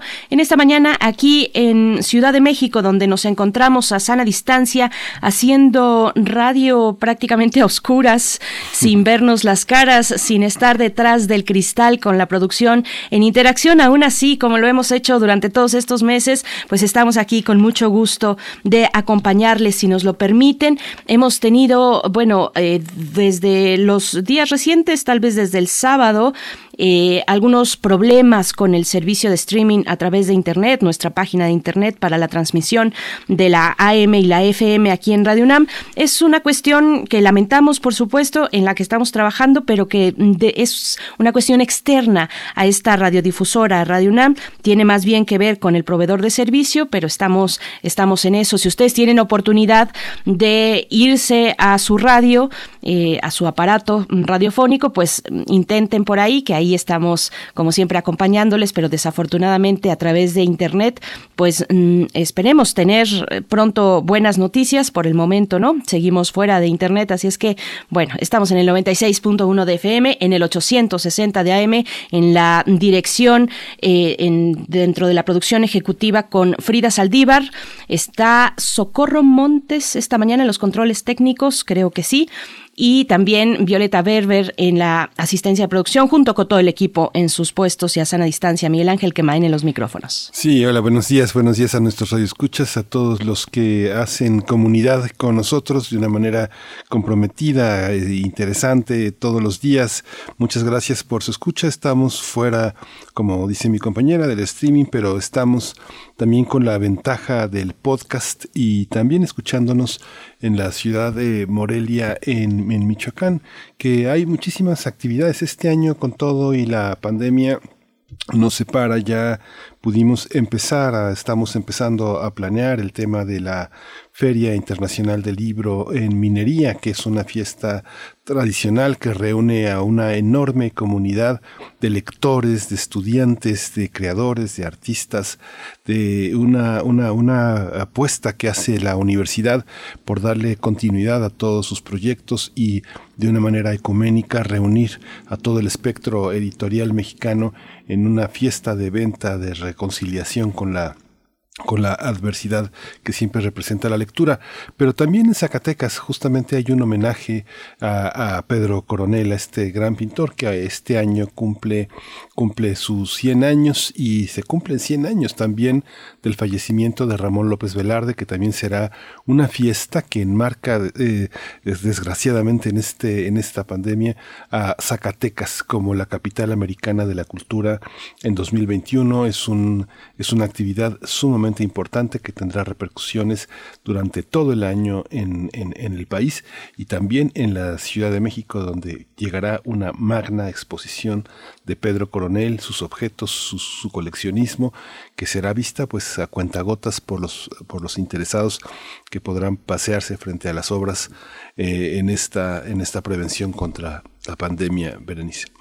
Así es, un año importante también de conmemoraciones históricas, pero bajo estas condiciones, pues vamos a ver cómo, cómo va avanzando. Como siempre, nosotros acompañaremos pues estas narrativas, estos momentos. Y vamos ya con nuestra nota nacional, el caso de Julian Assange y el ofrecimiento de asilo político en México. Ya nos acompaña en la línea Luis Guacuja, responsable del programa de estudios sobre la Unión Europea del posgrado de la UNAM. Así es que vamos para allá.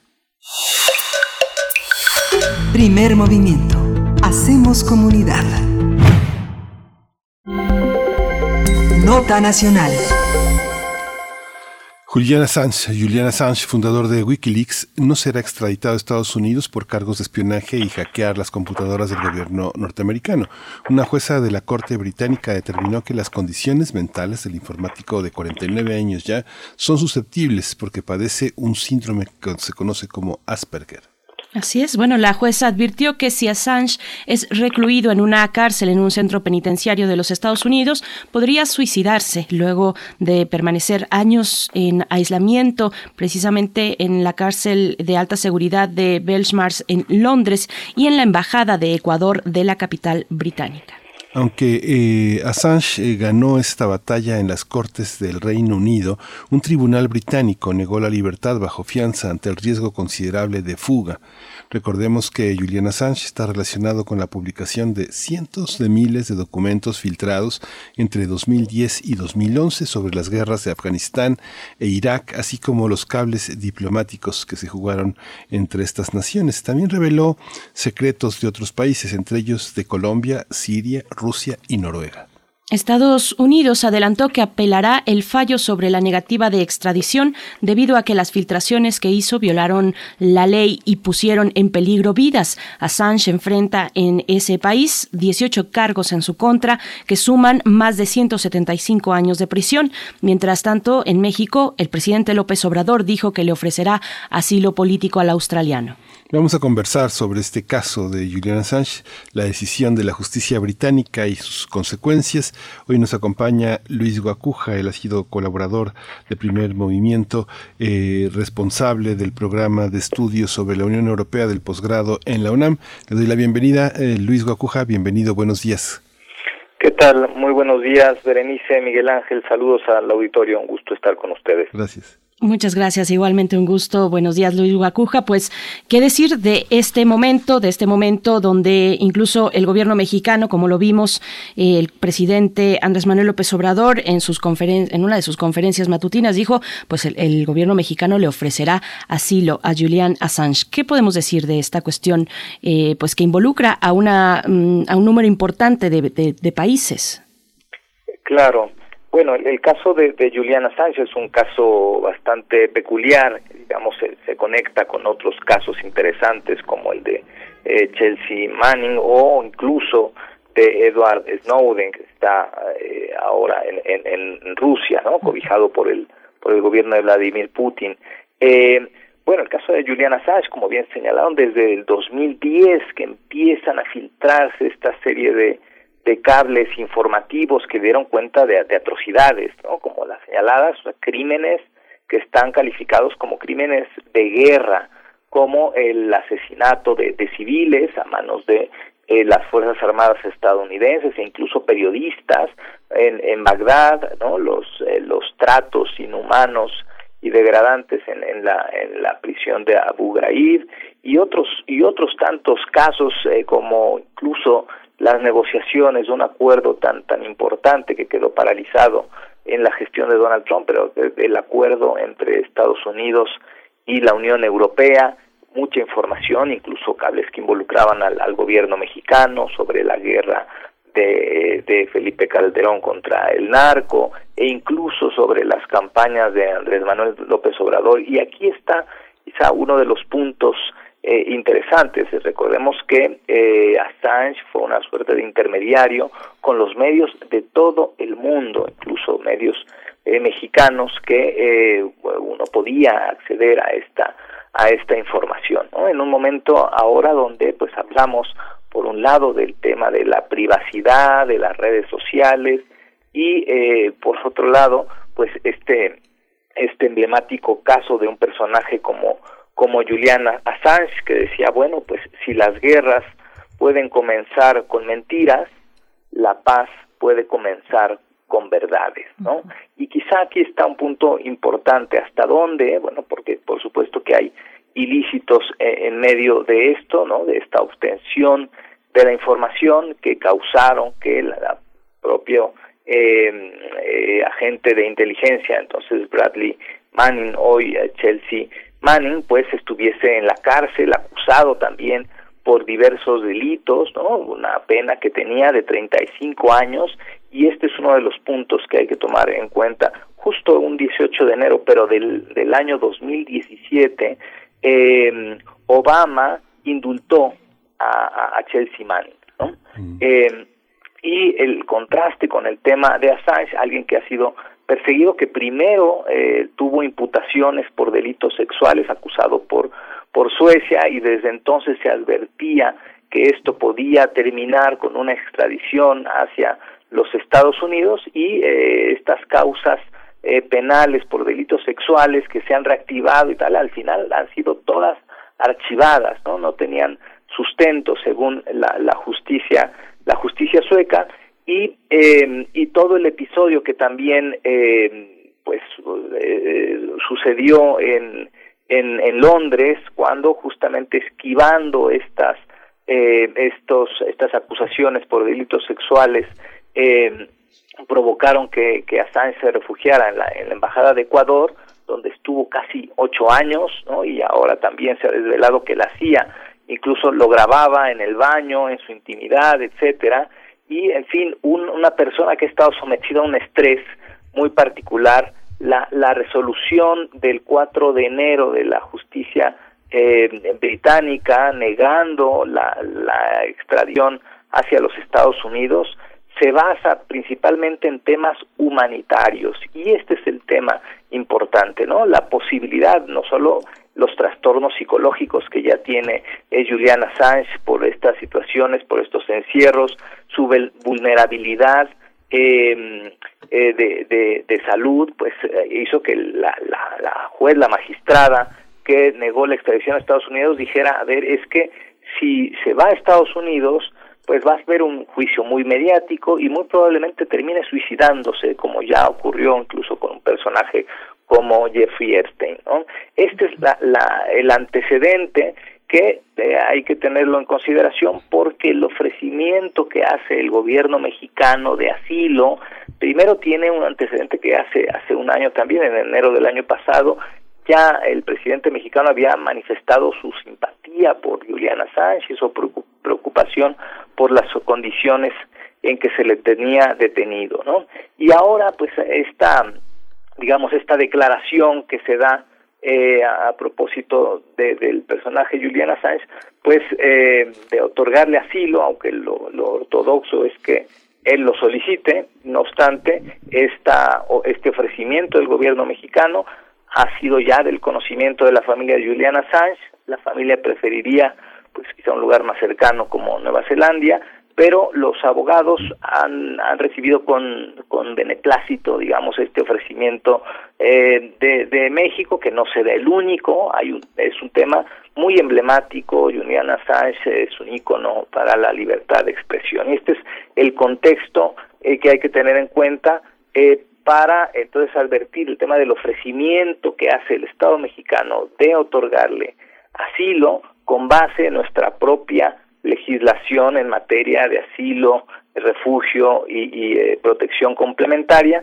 que dispone que el Estado mexicano puede eh, asilar a una persona que está siendo perseguida y que su vida corre peligro, como el caso particular de Juliana Sánchez. Luis, aquí eh, digamos que una, una, eh, la calidad de estos ofrecimientos, ¿qué consecuencias tiene? ¿Hay perseguidos eh, de esa calidad política en el mundo que tendrían que mirar hacia México y esos ofrecimientos? ¿Por qué fue tan criticado el presidente? Ya mencionaste que es una visión ortodoxa de la diplomacia mexicana, pero fuera de esa ortodoxia, pensando en la flexibilidad de la regla, cómo, cómo entenderlo, cómo entender esas críticas al presidente.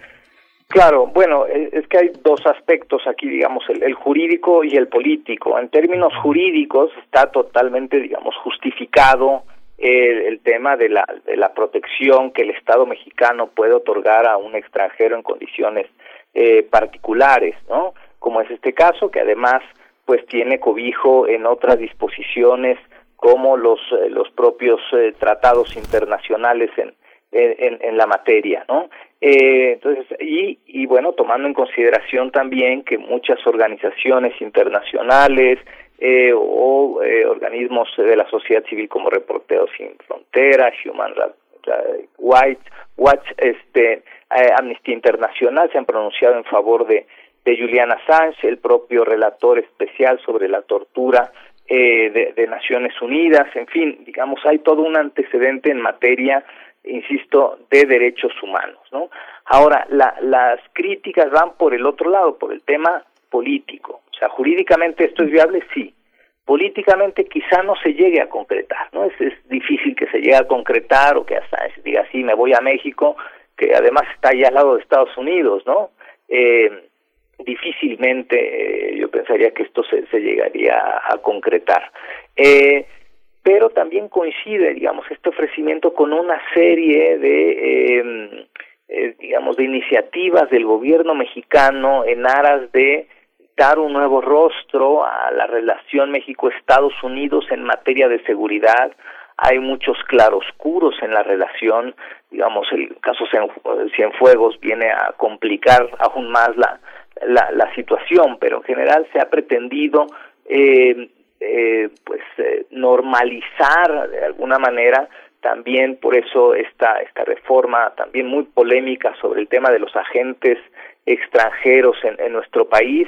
Y lo que pasa es que también hay muchos vacíos legales la propia ley de celebración de tratados eh, prevé una figura que se llama los acuerdos interinstitucionales, que son unos acuerdos que son anticonstitucionales y además van en contra del propio derecho internacional, que permiten, por ejemplo, que haya acuerdos entre agencias del gobierno mexicano y de, del gobierno estadounidense, el lo antecedente que tenemos eh, primero de la SPAN y luego de la iniciativa Mérida, que son digamos, iniciativas políticas, pero que no se concretan en ningún tratado, cuando menos que sepamos, ¿no? Entonces hay ahí una, un, un tema, un vacío jurídico muy delicado que deja fuera al Congreso, que deja fuera cualquier posibilidad de escrutinio sobre temas que pueden ser tan delicados como la seguridad de, nuestro país, ¿no? Entonces, eh, digamos, hay esta, esta parte, este impulso que hay sobre el tema de las armas, eh, con Estados Unidos, pero bueno, pues si armamos todo el rompecabezas, digamos el tema Assange, yo lo ubico en, en otra, en otro, en otro apartado, pero que sin embargo a la hora de hablar de la complicación que va a tener el gobierno mexicano con la administración eh, Biden, pues va a ser ahí a través de ciertos canales, ¿no? Eh, el tema Cienfuegos, el caso Cienfuegos también ahí, eh, pues ha viola, se ha violado un, acuerdo eh, de, colaboración con Estados Unidos eh, en cuanto que México hizo públicos ciertos documentos que a lo mejor pueden terminar eh, pues frustrando una causa judicial, ¿no? Entonces el escenario político es bastante complejo eh, y esto hace todavía ¿no? más difícil eh, que se pudiese concretar el tema del asilo, aunque insisto en términos jurídicos, en términos de eh, derechos humanos, como lo mandata nuestra Constitución, nuestra ley de, refugiados, con base también en nuestros compromisos y la ley en contra de, eh, de actos de tortura, etcétera, eh, pues eh, digamos es viable jurídicamente, es muy complicado en términos políticos. Hay una configuración política muy, muy compleja y muy interesante en el mundo con respecto a este y otros temas que pueden ir en paralelo. Mm, doctor Luis Guacuja, pienso en lo paradójico mm, eh, que representa a Rusia dando asilo ya desde hace varios años a Snowden y, y, por otro lado enterarnos que persigue y que detiene incluso a un opositor como es Alexei Navalny, que lo, pues es un opositor al régimen de Vladimir Putin, todas estas cuestiones, eh, también esperar, por ejemplo, a que eh, Biden llegue a la presidencia para ver si puede cambiar la circunstancia de Assange. ¿Esto, esto es posible eh, cuando pensamos en la motivación de la jueza británica de retrasar la decisión de extradición? ¿Se podría suponer que se está pensando en esto, en la llegada de Biden? Eh, eh, puede ser, ¿no? Normalmente estos indultos los los hacen los los presidentes salientes ya en su en su etapa final, podemos hemos visto a, a, a Trump eh, indultando a mucha gente, ¿no? A familiares y colaboradores, eh, incluso hay peticiones, ¿no? Este que le han hecho para indultar a Julian Assange, eh, por eso mencionaba la coincidencia de la fecha, hoy hace cuatro años el propio Obama indultó a Chelsea. Manning, ¿no? Eh, entonces, eh, mmm, difícil, digamos, porque también se ha hablado que esto puede este, eh, ser un motivo de distanciamiento, de distanciamiento entre Biden y, y, y Andrés Manuel López Obrador, en el sentido que de que eh, Biden como vicepresidente de Obama llegó a calificar como actos eh, terroristas la, las filtraciones eh, y lo, lo, que hizo Julian Assange cuando, bueno, pues también Obama, que entonces era el presidente, pues decidió otorgar este este este perdón a, a Chelsea Manning. Eh, mm, va a ser complicado, yo creo que el, bueno, evidentemente eh, y ahora está Washington en una situación eh, que no hubiésemos imaginado en muchos años.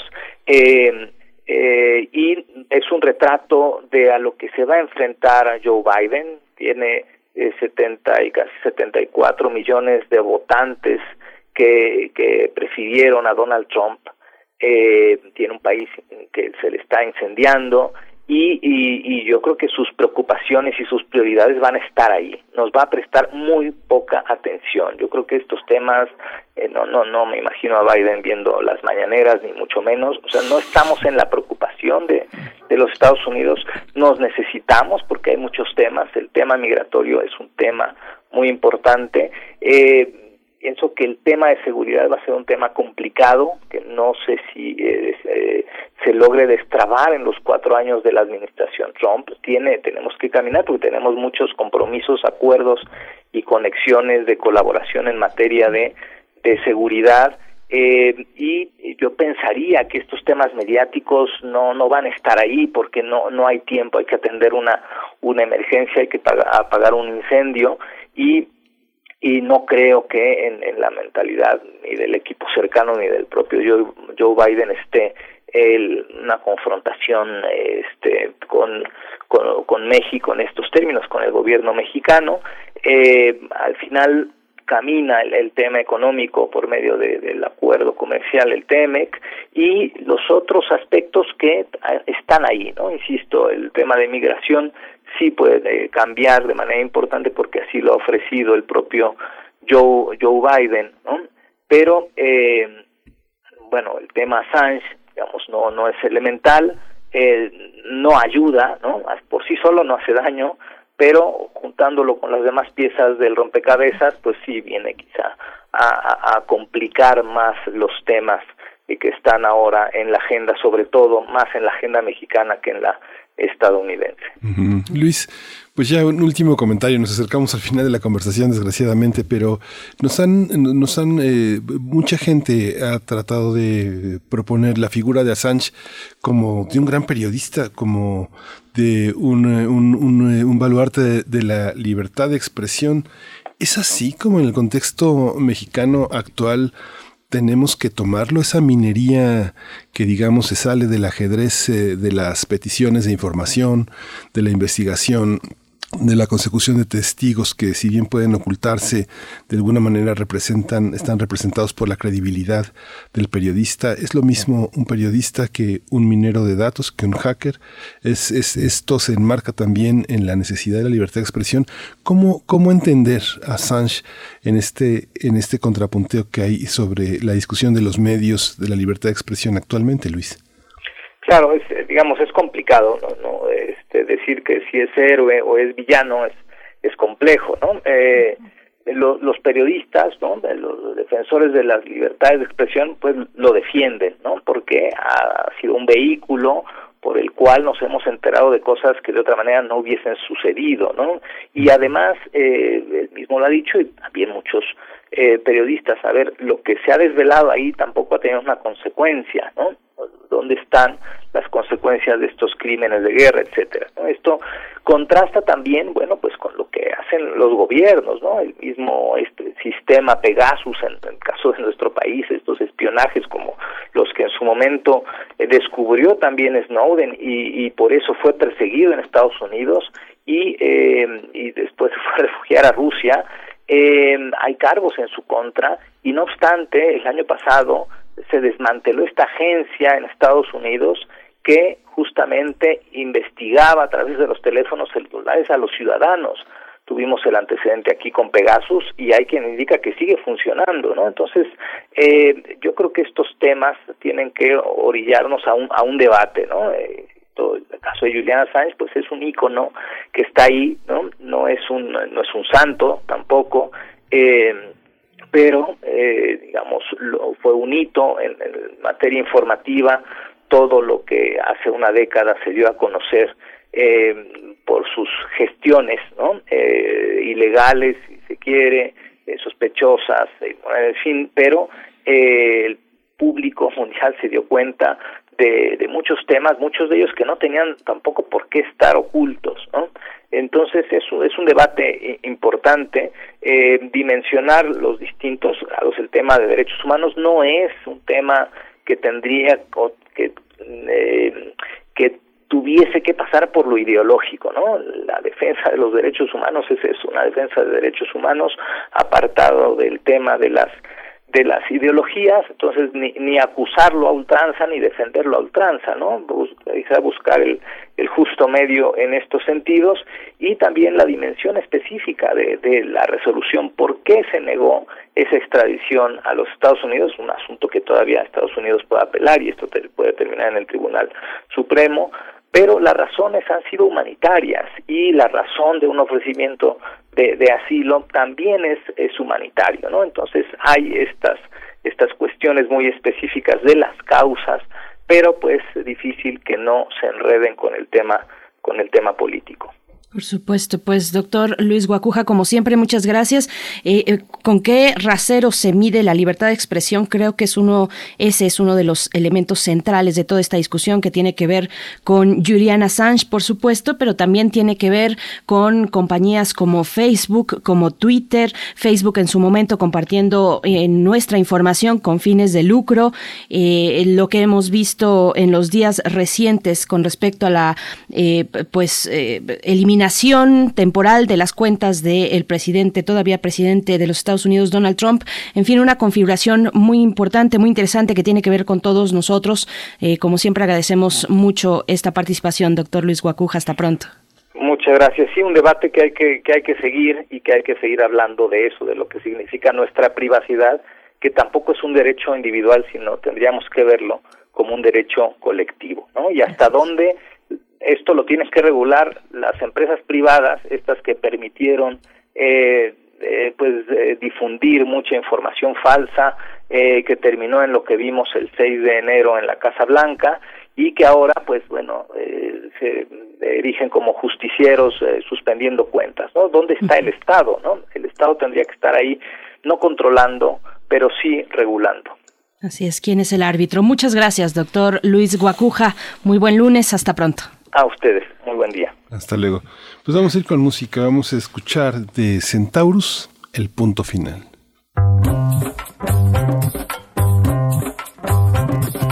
El punto final de una emoción marca la hora. Fue una obsesión quererte más tan a deshoras no puedo encontrar el antifaz, mala memoria. Fue una obsesión besarte más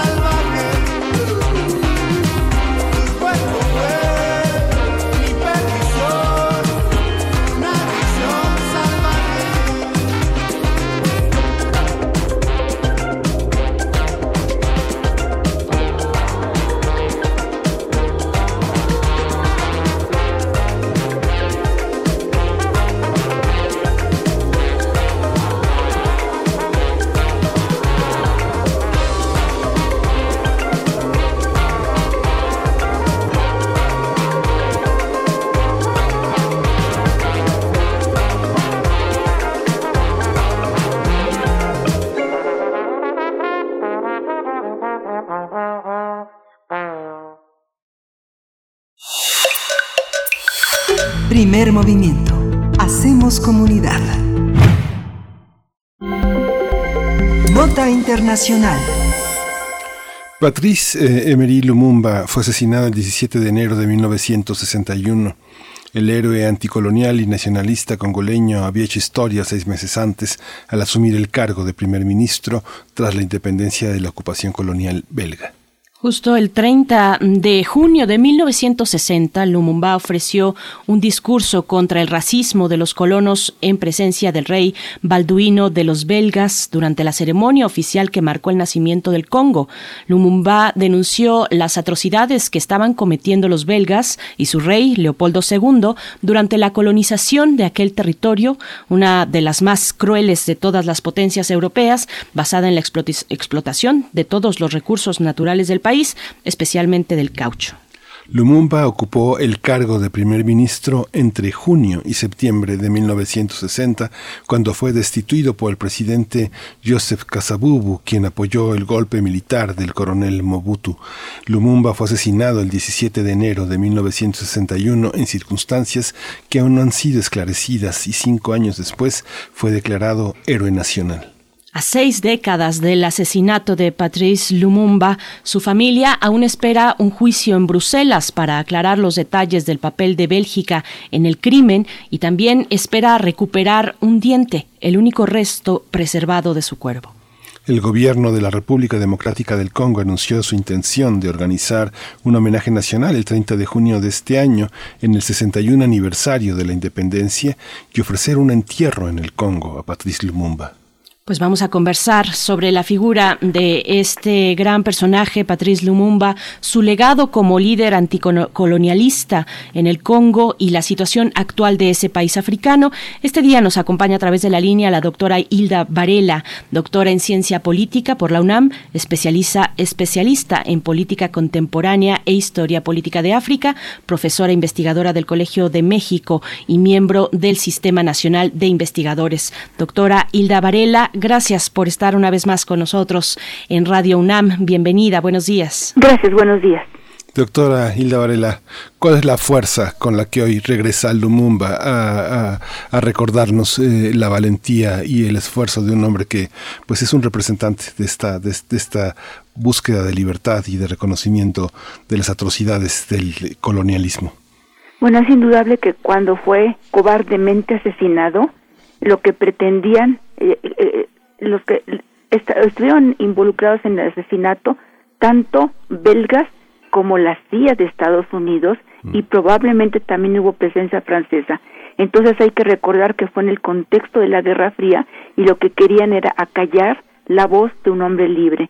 Pero lo único que hicieron fue engrandecer su figura y obviamente yo creo que actual, actualmente a nivel internacional es una de las figuras políticas más reconocidas del continente africano, no solamente de la República Democrática del Congo, sino en general del continente africano. Precisamente será eh, mi pregunta para usted, doctora, ¿qué significa no solo para el Congo, sino en general para aquel momento, para para lo que viene, mm, el postcolonialismo, eh, para esas fuerzas de independencia a lo largo y ancho de todo el continente africano? Yo aquí quisiera hacer algunas pequeñas referencias a la vida de, de Lumumba y a la situación en la cual el país llegó a la independencia.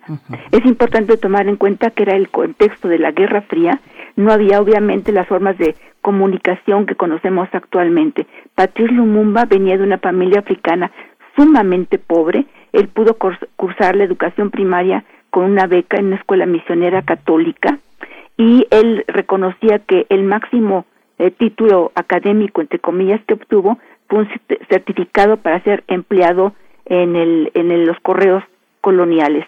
Él era autodidacta, él era, des- desde niño se distinguió por una gran inteligencia, por su avidez por leer. Él como autodidacta estudió con apoyo de profesores europeos e historia, filosofía, en fin, cantidad de cosas, y él desde los 23 años decidió tomar un curso eh, por correo de francés, porque obviamente su francés no era bueno. Él a corto plazo empezó a llamar la atención por su capacidad oratoria y por indudablemente su capacidad de líder eh, innato. Él hasta el 56, podemos más o menos 56, 58, él era un hombre, un hombre, subrayo, sin una formación académica profesional, pero con un gran conocimiento adquirido a partir de libros. Pero en esa época se sabía muy poco dentro de África, de la propia eh, África y más de lo que es- hoy encendía la República Democrática del Congo. Se calcula que hay unos 200 grupos étnicos, cada uno con sus propias lenguas, sus culturas, sus tradiciones, y lo único que los unía era precisamente el yugo colonial. Entonces, Patrice Lumumba, más o menos el 50 y 57 más o menos podríamos decir, era un buen hombre, un buen joven, muy ingenuo.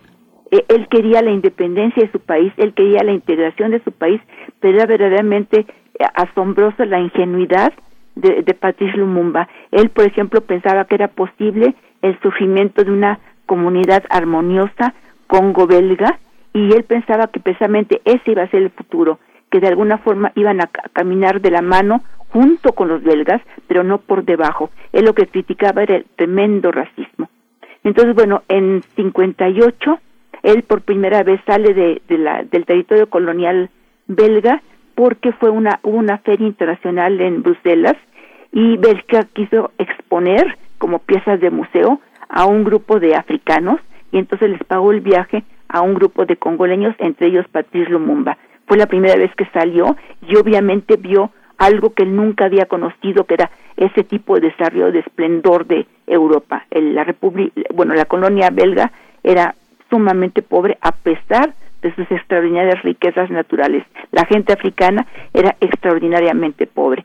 En el 58, eh, un gru- dos eh, líderes de la entonces todavía territorio colonial de Kenia fueron a la eh, colonia belga para tratar de encontrar quiénes sean los activistas importantes para invitarlo a ir al- a la conferencia de todos los pueblos africanos en Ghana, en diciembre del 58. Ghana fue en 57 el primer país independiente de África subsahariana. Entonces, bueno, encontraron a Patrice Lumumba, les maravilló el tipo de personalidad, su, su carisma, su, su fa- facilidad para hablar y eh, lo invitaron a asistir a esta reunión. Allí, eh, Lumumba vio otro mundo, se le abrieron los ojos, conoció a Kwame Nkrumah, conoció a Patrice Lumumba, vio una forma distinta de contemplar el mundo. Cuando regresó a la colonia belga, ya para esa época él ya hablaba de independencia total. Entonces allí hubo dos hechos importantes. Por un lado, en diciembre del 58, él convocó a una reunión pública en donde informó lo que él había descubierto en Ghana y en donde él propuso la independencia ya final y un mes después hubo una reunión de un grupo elitista también de gente negra, pero que ellos eran favorables a una independencia eh, eh, manteniendo una cercanía con eh, Bélgica. Otra pequeña referencia histórica. En el 55 en lengua flamenca y después en 56 en francés, que fue cuando se conoció en la colonia belga, había un escrito de un señor que fue considerado como la visión oficial del gobierno, eh, que decía que tenía que planearse 30 años para que el- la colonia belga eh, obtuviese su independencia. Se consideraba que los africanos eran como menores de edad, como niños que tenían que ser guiados y obviamente esta idea de 30 años para la independencia anunciada en 56 eh, violentó muchas las, las condiciones de, de la colonia belga porque en ese momento ya en varios países, en varios territorios coloniales se estaba gestando la independencia y como dije en el 57 finalmente eh, Ghana obtuvo su independencia. Entonces la segunda reunión, la que no fue convocada por Patrice Lumumba, eh, no recibió autorización de las autoridades belgas y entonces la gente que ya estaba reunida para la para el mitin protestó y empezaron a destruir eh, negocios de gente blanca, de belgas, eh, hubo varios muertos, la gran mayoría eran africanos, en fin, pero esto provocó el pánico, ya estamos hablando de enero del 59, provocó el pánico del colonialismo belga porque había dos antecedentes importantes. Por un lado, a principios de los 50 había, se había desatado el movimiento rebelde conocido como Mau Mau en Kenia, que era que fue muy violento y también allí la mayoría de los muertos fueron africanos, no blancos, y la otra era una situación cada vez más eh, eh, pro independencia, pro libera, antirracista en la entonces Unión Sudafricana, actualmente Sudáfrica. Entonces el gobierno belga y los belgas eh, entraron en pánico, pensaron que podía eh, llevarse a una situación igual de violencia y en forma precipitada permitieron que se llegara a la independencia. O sea, no hubo realmente una formación, no hubo nada, hubo obviamente una elección previa a la independencia. Entonces había dos grandes contrincantes. Por un lado, Patrice Lumumba, que él era partidario de una integración nacional de todos los grupos étnicos, y además él hablaba de, precisamente de una organización multiétnica, y otro hombre, Casabubu, que él era partidario de una organización elitista porque pensaba que solamente una élite tenía la capacidad de dirigir al país, mientras que la gran mayoría de la población, pues efectivamente era gente que no tenía la capacidad de dirigir su propio eh, movimiento.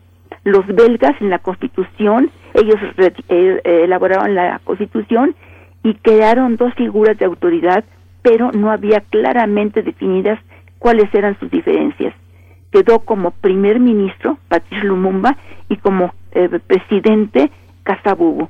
Entonces, allí a corto paso empezaron los conflictos entre ellos y Patrice Lumumba es el que formó gobierno y enfrentó casi de inmediato, días después de la independencia, dos conflictos. Por un lado, un motín de lo que podríamos llamar el ejército colonial, aunque no se llamaba así, belga, obviamente, por salarios y por una serie de situaciones distintas, y lo más importante, un intento de secesión en la entonces Katanga o Shaba, una zona minera sumamente importante, y ese, ese movimiento secesionista contó con el apoyo no oficial de Bélgica, pero Bélgica mandó soldados supuestamente para proteger a sus ciudadanos que estaban en la zona.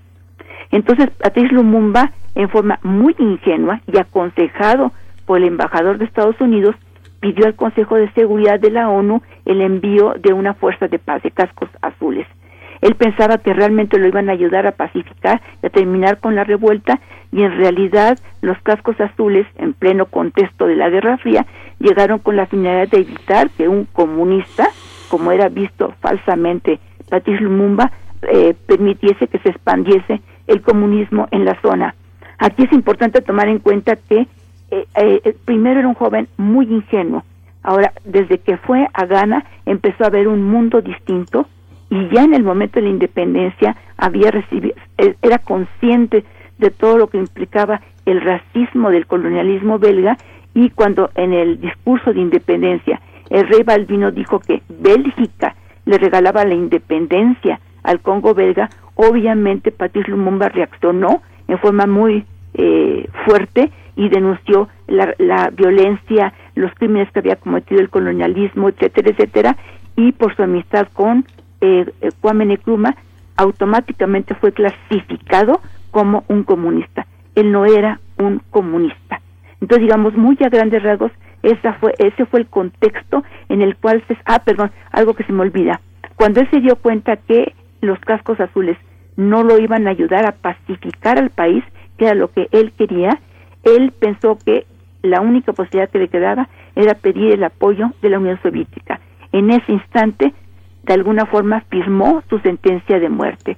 Y efectivamente, como ustedes mencionaron, en septiembre fue el primer golpe de Estado y de hecho el inicio de una larguísima guerra civil en el país. Entonces, bueno, muy a grandes rasgos, ese es el contexto en el cual fue asesinado Patrice Lumumba. Sí, doctora, pues qué, qué, qué panorama. Yo todavía recuerdo en estas viejas ediciones de Losada, eh, Situaciones 5 de Jean-Paul Sartre, este largo, largo retrato de, de Franz Fanon y de Lumumba, que es, eh, que es impresionante y que sigue vigente. Él decía que no había no había ganado un héroe el, el panafricanismo, sino que un mártir y que lo comparaba a Castro en esto que se publicó en francés en, en situaciones en Gallimard, eh, en la nueva revista francesa en 64, quedó como un, como un enorme retrato que después se, se sepultó un poco. Ahora que usted lo recupera, pues le agradecemos muchísimo. ¿Algún comentario final con el que quiera, que quiera cerrar? Bueno, ¿Quién es solamente en cuanto a la situación actual del Congo, eh, por primera vez se logró una transición política pacífica con la elección que había sido retrasada durante dos años en diciembre del 2018 y en enero del 19 tomó posesión eh, Félix Tshisekedi, eh, que para algunos es un hombre respetable. Hay gente que induda, hay congoleños que lo que lo siguen, pero otros sostienen que él llegó al poder mediante una negociación con el antiguo dictador, eh, con eh, eh, ay, perdón, se me, ahorita se me fue eh, el, el nombre, con eh, eh, Kabila, con el hijo de, de Laurent Kabila, Joseph Kabila, y eh, se decía que en realidad solamente Shisekedi llegó al poder porque es hijo, ya su padre ya falleció, de uno de los grandes líderes del Congo opuesto a Mobutu. Entonces la situación ahorita es sumamente difícil. En la parte este vive una región de inseguridad verdaderamente impresionante y lamentablemente eso es lo que quedó, esas son las huellas tanto del colonialismo belga como del paso de Mobutu, de los dos Kabila, es un país totalmente desgarrado a pesar de tener extraordinarias riquezas naturales. Sí. Pues muchísimas gracias. Jean-Paul Sartre termina su, eh, su alocución diciendo la burguesía congoleña, esa clase de traidores y de vendidos, va a perfeccionar su obra y a constituirse en la clase explotadora del Congo. ¿no? Pues así parece que pasa. Exacto. Y bueno, el cuerpo de, de, de Lumumba jamás va a poder ser recuperado porque un eh, eh, policía belga reconoció que él tuvo la misión de disolver el cadáver con ácido. Es tremendo. Jamás va a haber una tumba para Lumumba.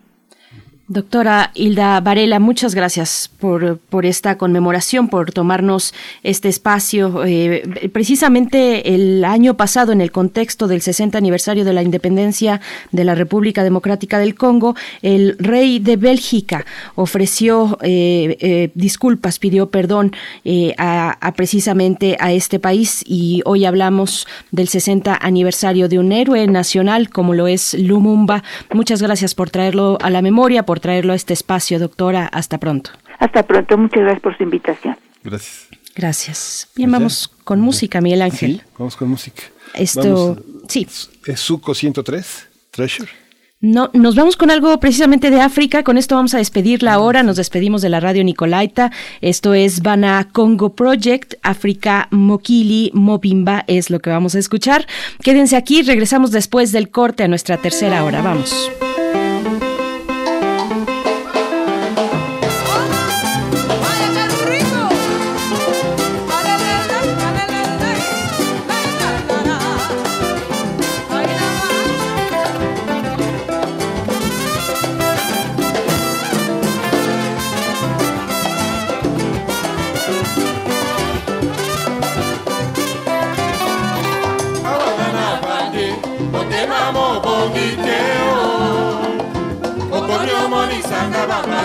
biso awana nafandi motema mobongi te o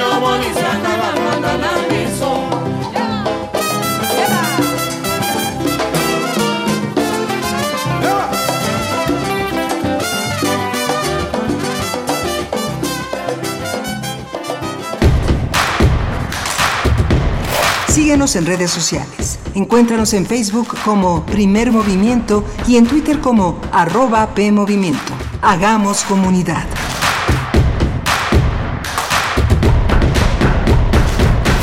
Para la elección más grande de la historia, todas y todos nos estamos preparando. aplicando las medidas sanitarias, pero también con nuestra INE vigente. Por eso, si tramitaste tu INE en el año 2019 y aún no la recoges, debes ir por ella antes del 28 de febrero. Si no lo haces, por ley será destruida. No podrás identificarte ni votar el próximo 6 de junio. Infórmate en INE.mx o en INETEL al 804-33-2000. En 2021, tu voto sale y vale. Contamos todas, contamos todos. INE. Ahorita lo hago. Ahorita me ocupo. Ahora voy al módulo del INE. No dejes al último lo que puedes hacer ahora. Para votar en las elecciones más grandes de la historia, tienes que tener tu INE actualizada. Tramítala o actualízala. El último día es el 10 de febrero de 2021. Haz tu cita en INE.mx o en INETEL 804-33-2000. Te vamos a cuidar. En 2021, el voto sale y vale. Contamos todas, contamos todos. INE. El gobierno de la Cuarta Transformación garantizará que todas y todos recibamos la vacuna contra el COVID-19 y en Morena pondremos la mitad de nuestro presupuesto para la compra de vacunas y que éstas lleguen a cada rincón del país, parejo, sin distinción social, sin influyentismo y sin corrupción, porque la salud es un derecho, no un privilegio. Morena, la esperanza de México.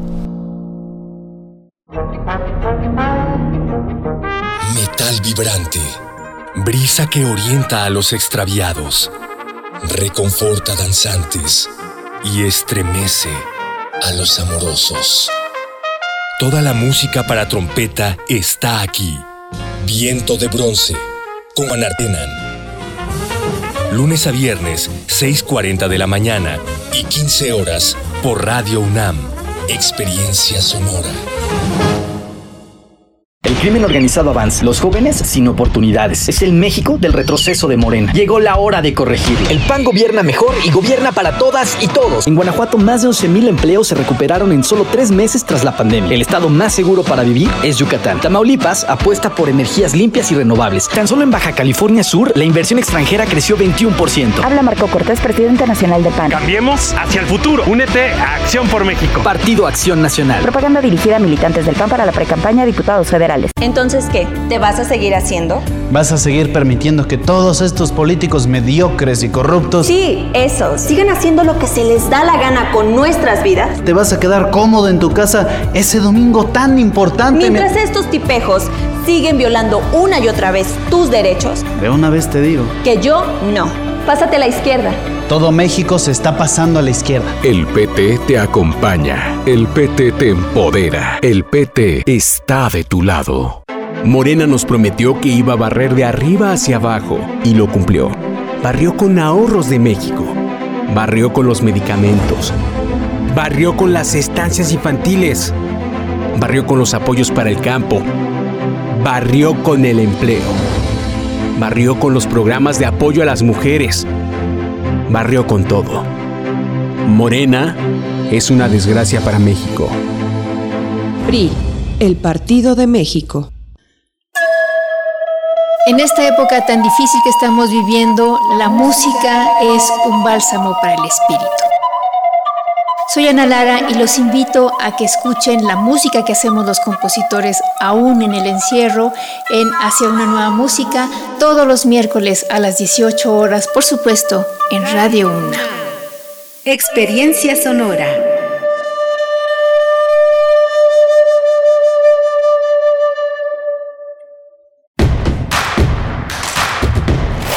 Encuentra la música de primer movimiento día a día en el Spotify de Radio UNAM y agréganos a tus favoritos.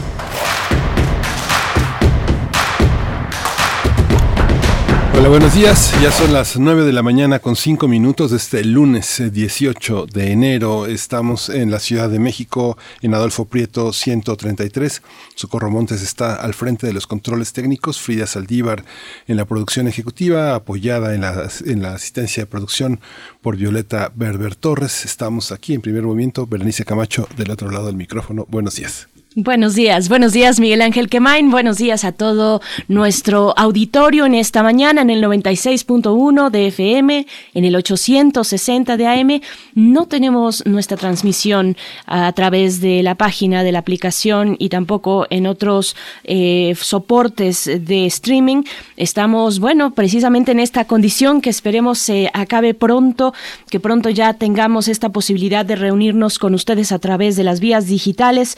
Por el momento nos, nos mantenemos y permanecemos en la FM, en la AM, con mucho gusto de estar con ustedes en esta tercera hora donde tendremos la poesía necesaria, por supuesto, y después nuestra mesa del día, el tema, el tema importantísimo que se dio a conocer hacia finales de la semana pasada, esta decisión de no ejercer acción penal por parte de la Fiscalía General de la República hacia el general Salvador Cienfuegos. Vamos a estar conversando con Osvaldo Zavala, periodista y profesor de la Universidad de, de, la Ciudad de Nueva York, doctor en Letras Hispánicas por la Universidad de Texas en Austin y doctor en Literatura Comparada por la Universidad de París, autor del libro Los cárteles no existen. Y en esa misma charla, en esa misma mesa, nos acompañará la doctora Guadalupe Correa Cabrera, profesora asociada de Política y Gobierno en la Universidad George Mason University en Virginia, en los Estados Unidos.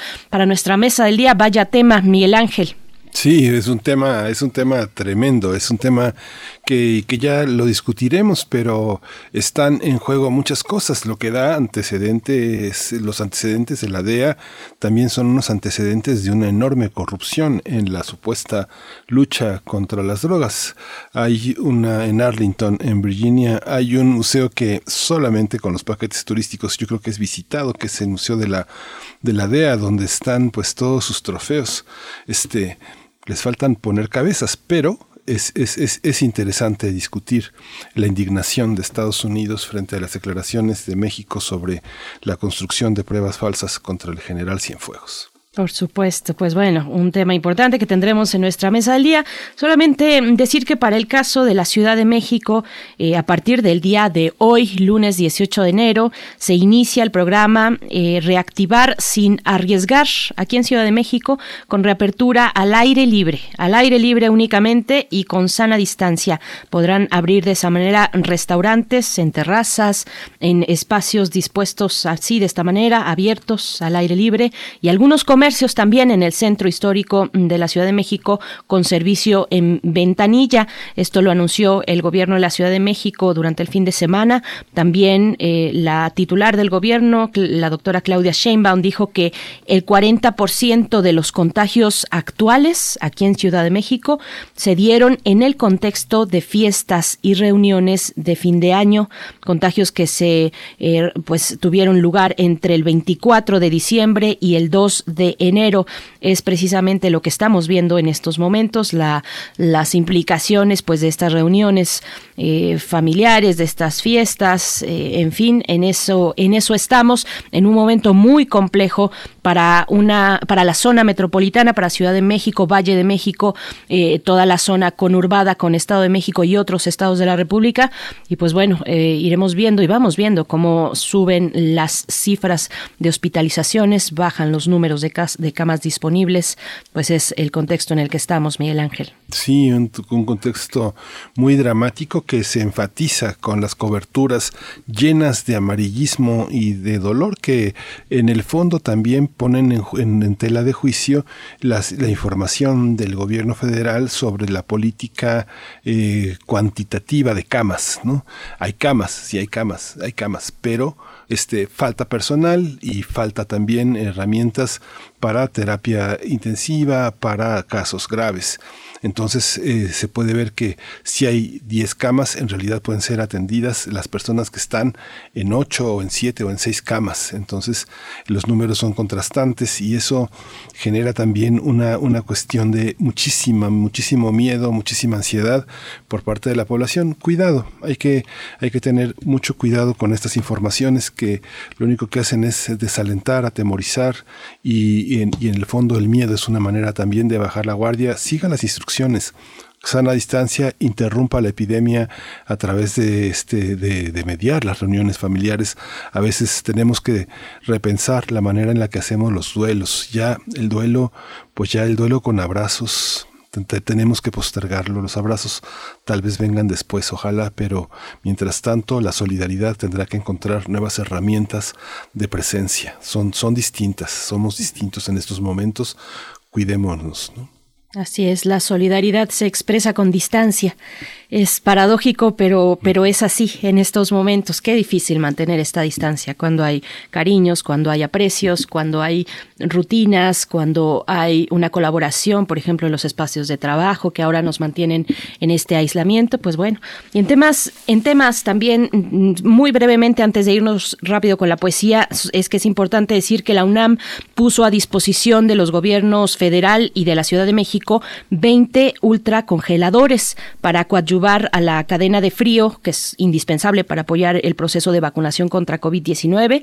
Estos tienen una capacidad en conjunto, en su conjunto, cercana a los 10.500 litros. Esto permitirá almacenar entre 3 y 4 millones de dosis de vacunas de la farmacéutica Pfizer, la cual, como sabemos ya bien, requiere estas temperaturas cercanas a los 70 grados centígrados bajo cero. Así es que y sabemos también que si no se preserva esas en esas condiciones, pues puede perder su efectividad. Así es que bueno, esto solamente importante anotarlo en esta mañana, la contribución de la UNAM a la pandemia, para hacer frente a la pandemia de COVID-19 en México. Bueno, con esto, Miguel Ángel, si quieres nos vamos sí. con la poesía. Vámonos con la poesía. Vamos. Primer movimiento. Hacemos comunidad. Es hora de Poesía Necesaria. Vamos, vamos a escuchar a Mariana Bernardes. Ella es poeta, es investigadora, es académica, es una de las mujeres más destacadas en nuestra universidad y eh, elaboró un poema que se publicó este el año el año pasado apenas hace unos cuantos meses como parte de ediciones de Lirio eh, en el cual este se llama Bonobo, Bonobos que tiene un posfacio del escritor del poeta eh, Vicente Quirarte y el, y el libro se llama Rumor de Niebla. Es, es un libro de Mariana Bernardes alrededor, el poema que voy a leer, Destruir el lenguaje, es alrededor de Guernica. Guernica es un cuadro que pintó Pablo Picasso en París entre, junio, entre mayo y junio del 37, cuyo título alude al bombardeo de Guernica que fue el 26 de abril de ese mismo año durante la Guerra Civil Española. La televisión española reunió a un conjunto de cantautores eh, muy importantes para en torno al proyecto Suena Guernica y justamente de Suena Guernica vamos a oír la participación de Vetusta Morla que interpretan Golpe Maestro para este proyecto en el 80 aniversario para, para conmemorar ese 80 aniversario de Guernica. Dice así, destruir el lenguaje.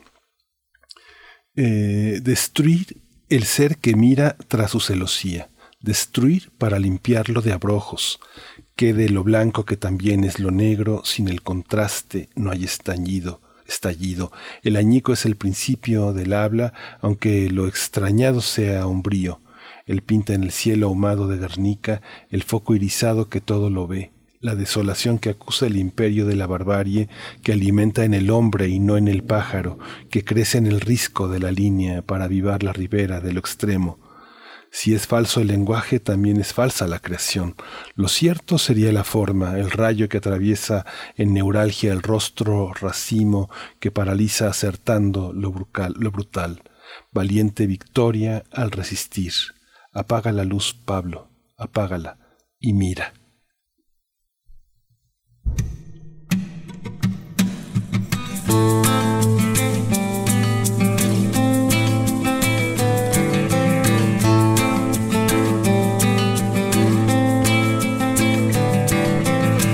Robaron las antenas, la miel de las colmenas, no nos dejaron ni banderas que agitar. Cambiaron paz por deudas, ataron nudos cuerdas y la patrulla nos detuvo por mirar.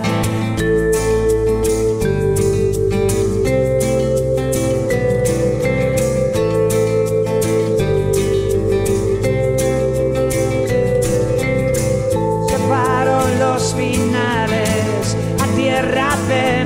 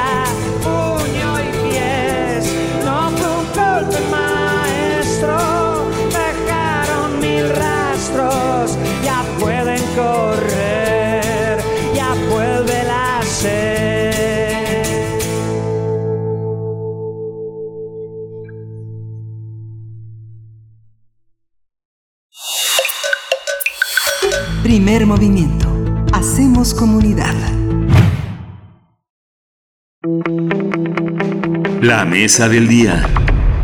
La Fiscalía General de la República informó el pasado jueves que resolvió el no ejercicio de la acción penal contra el general Salvador Cienfuegos tras desestimar la evidencia compartida por las autoridades de Estados Unidos tras acceder a que el exsecretario de la Defensa Nacional en el sexenio de Enrique Peña Nieto fuera entregado a México para ser investigado y enjuiciado en nuestro país acusado de recibir dinero del narcotráfico. La mañana del viernes, el presidente Andrés Manuel López Obrador no solo respaldó la resolución de la Fiscalía General de la República, sino que hizo señalamientos. Señaló a la DEA de fabricar delitos contra el militar y ordenó a la Cancillería publicar la evidencia enviada por las autoridades de los Estados Unidos.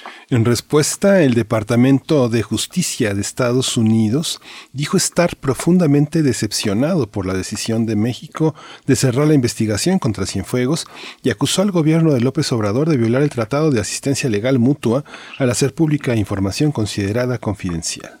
Este fin de semana, la Fiscalía General de la República también hizo público el expediente en el que se determinó el no ejercicio de la acción penal contra el general Cienfuegos. Se trata de dos tomos y dos anexos con partes testadas. Vamos a realizar un análisis sobre la resolución de la FGR para exonerar al exsecretario de la Defensa Nacional y sus implicaciones. Esta mañana está con nosotros eh, eh, Osvaldo Zavala, él es periodista y profesor de la Universidad de la Ciudad de Nueva York. Es doctor en letras hispánicas por la Universidad de Texas en Austin y doctor en literatura comparada por la Universidad de París. Es autor de los libros, los, libro Los cárteles no existen y es una nueva voz. eh, Desde hace ya algunos años Osvaldo Zavala está entre nosotros con una voz crítica, inteligente. Eh, gracias Osvaldo Zavala por estar nuevamente aquí en Primer Movimiento. Hola, buenos días. Gracias por la invitación y un saludo para el público que nos escucha. Gracias. Muchas gracias, gracias. Bienvenido Osvaldo Zavala. En unos momentos más también nos acompañará la doctora Guadalupe Correa Cabrera, pero empezamos contigo esta conversación. Preguntarte primero mm, las impresiones eh, iniciales ante la decisión de la Fiscalía de no ejercer eh, acción penal sobre el general Cienfuegos. ¿Qué opinas? Pues mira, yo creo que podríamos entender esta decisión eh, desde dos eh, aproximaciones eh, en apariencia contrapuestas, pero que creo que nos ayudarían tal vez a, comprender un poco la complejidad de este evento. Primero, por un lado, yo creo que pues es alarmante la decisión del gobierno federal, eh, pri- porque ahorita me parece la, cre la forma anticorrupción que el presidente López Obrador ha proclamado en su campaña. Y por otro lado, y creo que este es el ángulo que a mí más me, me, me alarma, es que deja vulnerable al gobierno de México ante el probable, bueno, y ya, y ya más bien evidente reclamo que está haciendo el gobierno de Estados Unidos y que se intensificará sin duda con el gobierno del presidente Joe Biden para que eh, pues el gobierno mexicano retome esta idea de la guerra contra las drogas que el presidente Barack Obama en su momento fue insistente en, en mantener en México y que me parece pues eh, corremos el riesgo de que sea rearticulada con el gobierno de Joe Biden, principalmente porque, eh, como sabemos, pues el equipo de Joe Biden, el equipo de política exterior de Joe Biden es muy parecido al equipo del presidente eh, Barack Obama y sabemos pues que la guerra contra las drogas ha sido uno de los principales ejes del intervencionismo estadounidense en México. Entonces yo creo que la decisión del presidente, eh, de, y bueno, no el presidente, quiero decir, de la fiscalía, respaldada por el presidente, de exonerar al general Cienfuegos, pues se pone a México en este difícil eh, entramado geopolítico con Estados Unidos. Ahora, desde otra óptica, yo creo que no es tal vez de todo inverosímil, eh, por lo menos considerar eh, lo que dijo el presidente el viernes cuando señaló que la DEA, pues francamente había construido un caso muy endeble en torno al general Cienfuegos. Yo creo que eso también hay que ponerlo sobre la mesa, revisando el, el archivo que, se dio a conocer, pues es cierto que muchas de estas eh, supuestas evidencias son, muy dudosas, eh, tienen una credibilidad muy, poco sustentable, y, pues eh, creo que también conviene como ciudadanía ser críticos de, eh, de este archivo y de este proceso creado en Estados Unidos y comprender que la DEA no solamente es una agencia falible, sino que también se integra muchas veces a, las- a los intereses geoestratégicos estadounidenses. Entonces, yo no tengo ninguna razón para, digamos, eh, aceptar eh, la supuesta evidencia de la DEA y más con, esta, con esta evidencia tan fallida. Sí. Aquí hay como varios elementos. Yo hacía alusión, Osvaldo, a, todas estas visitas que hay en Arlington, en Virginia, donde está el, el museo de la DEA. Si uno revisa el museo los, los 20 últimos años de conferencias, de pláticas, eh, veía, por ejemplo, Mike Vigil, el autor de Deal, es eh, uno de los protagonistas más activos en las... eh, en las, en, las, en las conferencias y las historias están llenas eh, para todos los visitantes que pues tienen ese tipo de aficiones de visitar un museo como este es que es que forma parte como de un paquete en, en Arlington de de entender unas historias, por ejemplo, los contrastes entre Mike Vigil de, en, Colombia eh, y, en México, como bien señalas, hay una parte de, estas, de este heroísmo en el museo que también deja, deja mucho que desear en cuanto al racismo, al clasismo, a la forma tan imperialista de tener esta fuerza adyacente al poder. ¿Cómo, cómo ves esta parte? ¿Qué es la DEA y esto que señalas tú ya, falabilidad, falibilidad de esta institución? Institución, cómo, cómo entenderla en el contexto de esta bilateralidad de, de ayuda y colaboración mutua. Uno tendría que empezar sospechando del colaborador. Y, y perdón, Por perdón, voy a, sí, disculpa, Osvaldo Zavala, eh, disculpen ambos porque voy a presentar que ya está con nosotros en esta mesa también la doctora P. Correa, profesora asociada de Política y Gobierno en la Universidad George Mason en Virginia, en los Estados Unidos. Así es que hacemos esta pausa, doctora Guadalupe mm, Correa Cabrera. Gracias por estar con nosotros en esta mesa. Muchas gracias, muy buenos días. Un placer, como siempre, estar con ustedes. Gracias. Mucho más estar también con, con, eh, con mi colega Osvaldo Zavala, a quien le tengo un respeto y, y una gran admiración. Gracias, Gracias, bienvenida doctora. Vamos adelante, Osvaldo. Bueno, primero quiero saludar también a Guadalupe Correa, que además de ser una extraordinaria académica investigadora, es, es una amiga muy querida y a quien respeto y saludo eh, por su brillantísimo trabajo indispensable para entender eh, pues justamente la, la complejidad del- de los eventos que nos circundan. Eh, y salvo su mejor opinión, yo lo que agregaría a la pregunta que me, que me decía, que me, que me planteabas hace un momento, pues sí, yo creo que la DEA nace en los setentas eh, precisamente como un brazo ejecutor de una geopolítica eh, intervencionista que utiliza el tema de la guerra contra el narcotráfico para, digamos, eh, pues establecer un paradigma de eh, pico de, de, de intervencionismo pues, imperialista, ¿no? que desde los años 70 se fue ejerciendo en nuestro país. Ahora, lo que también tendremos que comprender es que la DEA eh, pues surge también como como un brazo doméstico de, control social y de represión y, y de y muy pocas veces es en verdad una, una agencia genuinamente interesada en la erradicación de las drogas y mucho menos interesada en la impunidad. Eh, como sabemos, pues muchos de estos casos que considera pues están basados precisamente en garantizar la impunidad a los colaboradores, a los que ofrecen información. Y más que, digamos, erradicar el narcotráfico, creo que la DEA es una agencia encargada de mantener la idea de una guerra contra el narcotráfico, que es lo que moviliza pues eh, dinero, influencia política eh, y sobre todo pues, la presencia de Estados Unidos, eh, en nuestro caso, eh, en, en zonas del país que, que son sensibles para, para, pues sí, para los intereses eh, geoestratégicos de Estados Unidos. Entonces yo, yo no pondría, no, no, no tenemos como ciudadanía ninguna razón para considerar a la DEA como una agencia que deba eh, medrar en nuestra opinión pública a, a este grado. Yo creo que desde luego es un es un elemento importante de, de- opinión pública, pero pero debemos someterla a examen y a escrutinio eh, porque están documentadas sus múltiples eh, atrocidades, sus, sus, sus delitos, sus sus crímenes, de- de- sus violaciones de derechos humanos eh, y las y las múltiples ocasiones en las que en suelo mexicano pues han, han cometido infinidad de irregularidades y de, delitos. ¿no? Entonces yo creo que eh, pues tenemos toda la razón para, para distanciarnos de ese documento y distanciarnos sobre todo en este caso de la, de la acusación eh, presentada en contra de General Cienfuegos. Eso no significa que como ciudadanía, y esto y quiero ser muy enfático con esto, que debemos apoyar, digamos, la, la impunidad al- aparente que, que se está tejiendo en torno al general Cienfuegos y a las Fuerzas Armadas en México. Y eso sí es muy preocupante, pero creo que debemos entonces exigir que sea nuestra fiscalía la que desarrolle una información transparente, una investigación transparente y creíble en torno a, las, a, a los muy probables delitos que han cometido las Fuerzas Armadas en, en múltiples ocasiones, sobre todo en el caso Ayotzinapa, que es uno de los que más ha sonado en torno al general Cienfuegos, y, y a partir de ahí, pues, eh, eh, provocar como, como, como ciudadanía, pues, un reclamo merecido y generalizado eh, para revisar la acción de las Fuerzas Armadas. Pero no, no tenemos por qué depender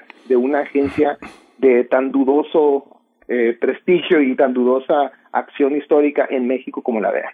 Sí, doctora, eh, nuevamente eh, esta, para desarrollar esta idea que ahora plantea Osvaldo Zavala y le planteaba originalmente en la pregunta antes de estar en la conexión con usted, eh, revisaba algunos antecedentes de la DEA y los antecedentes de la DEA son una enorme corrupción que organiza todas las agencias contra el narcotráfico, de la lucha contra el narcotráfico que ha dejado tanto dinero, tanta influencia política. Si por favor eh, un poco completamos esta, esta participación de Osvaldo Zavala. Claro que sí, yo estoy totalmente de acuerdo con, con mi amigo, mi colega, este Osvaldo Zavala, con respecto al papel de la DEA y lo que realmente implica para el control geoestratégico de los Estados Unidos y ha implicado en todas estas décadas desde su fundación. Eh, sin embargo, eh, lo que sí me gustaría quizás eh, eh, extender es esta idea que en la opinión pública se maneja como impunidad. Hay que entender, y quiero entender y quiero pensar, claro, que esta decisión que tiene que ver con un documento que fue enviado al gobierno de México con pruebas eh, que pero tenemos que tener más información sobre por qué se tomó esta decisión también y creo que esto también a mí me, me deja también con muchas dudas. Estoy totalmente de acuerdo con el papel de la DEA y con esta idea de que tenemos que, que, que cuestionar cómo se tomó esa decisión, porque definitivamente también las Fuerzas Armadas no solamente han violado masivamente derechos humanos en su participación eh, en, en, la, en las calles, al proveer la seguridad pública, al hacer este pues pues una una tarea para la que no están capacitados. Y esto muchos de nosotros lo hemos desde el principio este criticado el papel de las fuerzas armadas no solamente como la violación de derechos humanos y la desaparición forzada de personas en distintos lugares del país sino también su actuar en en, en, en, cuestiones eh, importantes de corrupción. Estoy pensando por ejemplo en la construcción de la barra de la de la barda perimetral del aeropuerto que se va a construir en la ciudad de Texcoco en el estado de México. Y pienso también por ejemplo y yo esto lo he eh, lo he repetido porque bueno, obviamente la cuestión de derechos humanos es fundamental, pero también, por ejemplo, el atraco a la nación por el huachicoleo. No se puede pensar que el, incremento en el robo de combustibles tan impresionante que se dio durante la administración de Enrique Peña Nieto no tuviera por lo menos la anuencia, el conocimiento o quizás la participación directa de las Fuerzas Armadas. No hay manera de que ellos no supieran, o tal vez que estuvieran este, participando en este atraco a la nación, porque ellos son los que revisan, los, los que están encargados de resguardar la eh, infraestructura estratégica de este país. Entonces, hay muchas cuentas pendientes que tienen las Fuerzas Armadas y en especial las Fuerzas Armadas con la cabeza que tuvieron en el sexenio pasado donde se, se dieron tantos eventos como el caso de Ayotzinapa, Tlatlaya y muchos otros eh, actos de violación a derechos humanos por parte de aquellos que estaban supuestamente cuidando la seguridad del país. Entonces, no es posible tampoco dar carpetazo a un caso que sí podría estar bajo la investigación de la Fiscalía Mexicana y no cerrar simplemente porque la DEA eh, este, participó en una investigación pues bastante dudosa. Nos quedan muchísimas dudas que este eh, o sea no vamos a participar para cuestionar el papel de las fuerzas armadas. Creo que esa es una pregunta importante. También por el otro lado la opinión pública ya dijo que hay impunidad en México no lo sabemos, pero sí es nuestro papel seguir presionando a las autoridades mexicanas a que se haga justicia, a que no se sigan violando los derechos humanos, a, cuestionar el papel de las Fuerzas Armadas, porque realmente sí se ha extendido ese poder. O sea, eso sí es cierto. El poder de las Fuerzas Armadas hasta para construir eh, la banda, la, la, la, barda perimetral del, del, del aeropuerto, contratos a las Fuerzas Armadas para que hagan de policía, para que hagan de constructor de, de infraestructura importantísima. ¿Cuál será este papel? Creo que es un momento fundamental donde podemos nosotros preguntarnos y exigir justicia en muchísimas otras áreas. Osvaldo Zavala, para continuar con esta línea que por supuesto es fundamental porque es una de las que irremediablemente surgen al, a la luz de toda esta cuestión de este último capítulo sobre el caso Cienfuegos, el poder de las, el poder militar en México. ¿Qué, qué decir de esto? Pues estoy totalmente de acuerdo con lo que opina la doctora Correa. Yo creo que el, eh, el problema central en México, uno de los problemas centrales, junto pues, luego con la pobreza y, la violencia extrema que vive el país, es precisamente el papel de las Fuerzas Armadas en, en roles que normalmente, que históricamente no, no, no están preparados para hacer y que no deberían de estar interviniendo. La, la doctora ya ha mencionado varios.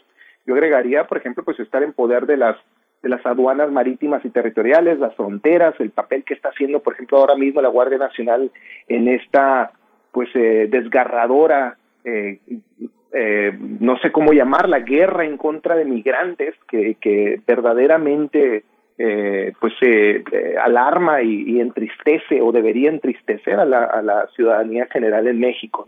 Y creo que eh, pues para mí ese es uno de los de los problemas eh, más graves que, desafortunadamente han ido en aumento en, eh, en México desde que empezamos a abrir la puerta al ejército, a, a zonas del país que normalmente no estarían en realidad eh, preparados para, para, para atender, ¿no? Y creo que esto va correlacionado con el discurso de la mal llamada guerra contra el narcotráfico, desde que Estados Unidos también eh, empezó a respaldar y a incitar al gobierno de México en utilizar a, las Fuerzas Armadas para el combate al narcotráfico. Y entonces yo creo que en, esta discusión tenemos que separar claramente ¿no? Eh, eh, cómo hablamos y cómo referimos este, este, esta, esta problemática en general, ¿no? Y creo que parte de lo que la opinión pública me, me parece que desafortunadamente ha, ha, pensado es que en México no solo se vive impunidad, sino que esa impunidad es, es derivada del supuesto poder del narcotráfico. Y yo creo que aquí, eh, tanto Guadalupe Correa como, como yo, eh, estamos proponiendo un enfoque muy distinto. Es no pensar en el narcotráfico como el problema central, sino más bien comprender que tenemos un problema de instituciones, un problema de Estado, ¿no? que debe tal vez eh, reformarse, re replantearse, sobre todo replantearse el enorme poder del ejército que eh, extraordinariamente esta presidencia ha concedido y que eh, pues urge someter a escrutinio. Y creo que eh, pues además eh, tenemos suficiente información para comprender que ahí donde más se reconcentran las Fuerzas Armadas es donde históricamente más han repuntado los homicidios, las desapariciones forzadas, incluso en el caso de Huachicoleo, ¿no? el robo de, de combustible. Eh, eh, el despojo territorial. Entonces tenemos un problema muy serio de militarización y yo creo que ese es eh, tal vez uno de los de los nudos más graves de, de nuestro país que debemos de eh, atender. Doctora Correa, preguntarle también sobre la relación con el contexto electoral el, en esta decisión eh, de aprender al general por parte mm, de la DEA. El presidente mm, mexicano pues hizo señalamientos durante su conferencia del día viernes, señalamientos fuertes, eh, sugiere la fabricación de delitos con fines electorales. Eh, también el canciller, eh, el canciller Ebrard dijo que con lo que entregó Estados Unidos como expediente aquí en México, ni siquiera se le podría haber aprendido al general aquí en México con las leyes vigentes. ¿Qué decir de esta situación? Bueno, también eso es muy importante. Tenemos también que considerar bajo qué condiciones se dio esta investigación, quién la hizo y por qué también Estados Unidos decide. Vamos, vamos a entender que el Departamento de Justicia, la DEA, durante la era de Trump, eh, construyó su caso contra México en base a tres casos fundamentales. Ya los expliqué la vez pasada que estuve con ustedes. El caso de, del Chapo Guzmán, el caso de García Luna y Salvador Cienfuegos. Son tres casos distintos, pero de alguna manera están vinculados a esta idea de la gran corrupción y del narcoestado que supuestamente pre, este, prevalece en México, que claro que hay muchas, eh, muchos eventos, muchas pruebas para pensar en una gran colusión entre las fuerzas federales, locales, gubernamentales, mexicanas y estadounidenses, muy probablemente también, pero que esto nunca se investiga, y el crimen organizado. Pero es muy interesante que todo esto, por ejemplo, eh, la liberación del caso Cienfuegos se da cuando es más claro, cuando es ya muy, muy, muy claro que Trump ya no va a ser presidente de los Estados Unidos. ¿Por qué la DEA decide liberarlo? Y, y, y de nuevo hago esta pregunta, ¿por qué México es tan poderoso? Porque la cofradía de, de generales corruptos, eh, que ya todo el mundo asume como tal, sin investigación, quiénes o cómo, eh, doblaron al presidente y él, dobló al gobierno de los Estados Unidos. Vamos a ver el contexto. ¿Por qué decide la DEA? La DEA funciona así. Este, ellos arrestan a una persona de alto nivel y ahí empiezan a buscar información para agarrar a otras personas y para seguir ejerciendo obviamente su control geoestratégico sobre las regiones este, que, que desean controlar. Pero ¿por qué lo dejaron con México? ¿Eran tan fuertes sus evidencias o simplemente se iba te, se tenía otra idea? Quedan muchas dudas pendientes en esto. O sea, realmente ¿por qué presentaron un un archivo de tan dudosa calidad? Eh, obviamente México debió de haber dado más información, quizás más tiempo, quizás este resolver estas preguntas porque muchas personas pensaban que se iba a dar un carpetazo, ya, ya asumían impunidad. El, el problema también, como bien decía Osvaldo Zavala, el doctor Zavala, es de que realmente estamos, y a Estados Unidos se enfoca simplemente en el narcotráfico. El Chapo Guzmán, el Chapo Guzmán le dio a García Luna ciertos ciertos ciertos recursos, el, el cártel de Sinaloa, el- la protección de Cienfuegos a un cartel mexicano, el H2, los Beltrán Leiva. Todo parece una historia de Netflix de, de malos mexicanos y, y de y de narcotraficantes. El problema es mucho más profundo de instituciones, corrupción, vinculación a otras actividades aquí en México y esto lo debemos de investigar los mexicanos. La cuestión política y electoral en los Estados Unidos ocupa un papel fundamental. ¿Qué tenía Estados Unidos o cuál era el plan que tenía la administración de Trump vinculado a estos casos? El, el, el, el llamar a los carteles eh, organizaciones terroristas ha sido un objetivo que ha tenido un, un, un cierto segmento, sí relacionado al Partido Republicano, mucho de esto en Texas, inclusive en los años de Calderón, eh, y hacer este vínculo entre el narco y el Estado, entre el aparato gubernamental, la política mexicana y el narcotráfico. Pero ¿cuáles eh, realmente sí hay motivos para, para pensar que por qué la evidencia fue circunstancial, por qué fue tan endeble, qué pasa con los Estados Unidos, por qué un país que supuestamente tiene unas instituciones tan fuertes en una investigación que duró supuestamente desde 2013, es más de siete años o alrededor de siete años, y nos presentan 751 páginas con comunicaciones entre narcos de ba- baja monta. ¿Qué, ¿Qué significa esto? ¿Qué habla de Estados Unidos? Habla también mucho de las instituciones, de su capacidad de investigación, de su gran fragmentación.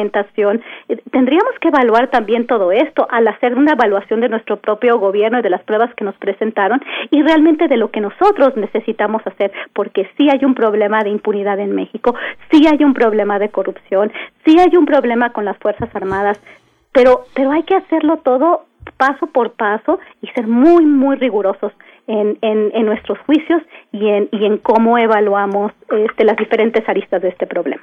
Sí, aquí en esta pr- propuesta que hace Osvaldo Zavala me parece muy interesante la propuesta de reimaginar la, la relación entre el Estado y las Fuerzas Armadas. Pareciera que la Policía eh, Federal, la Policía, la, la Guardia Nacional es como un ejército chiquito, un ejército, una policía de poca monta, muy corrupta y muy susceptible a venderse, como lo había pasado en sexenios anteriores.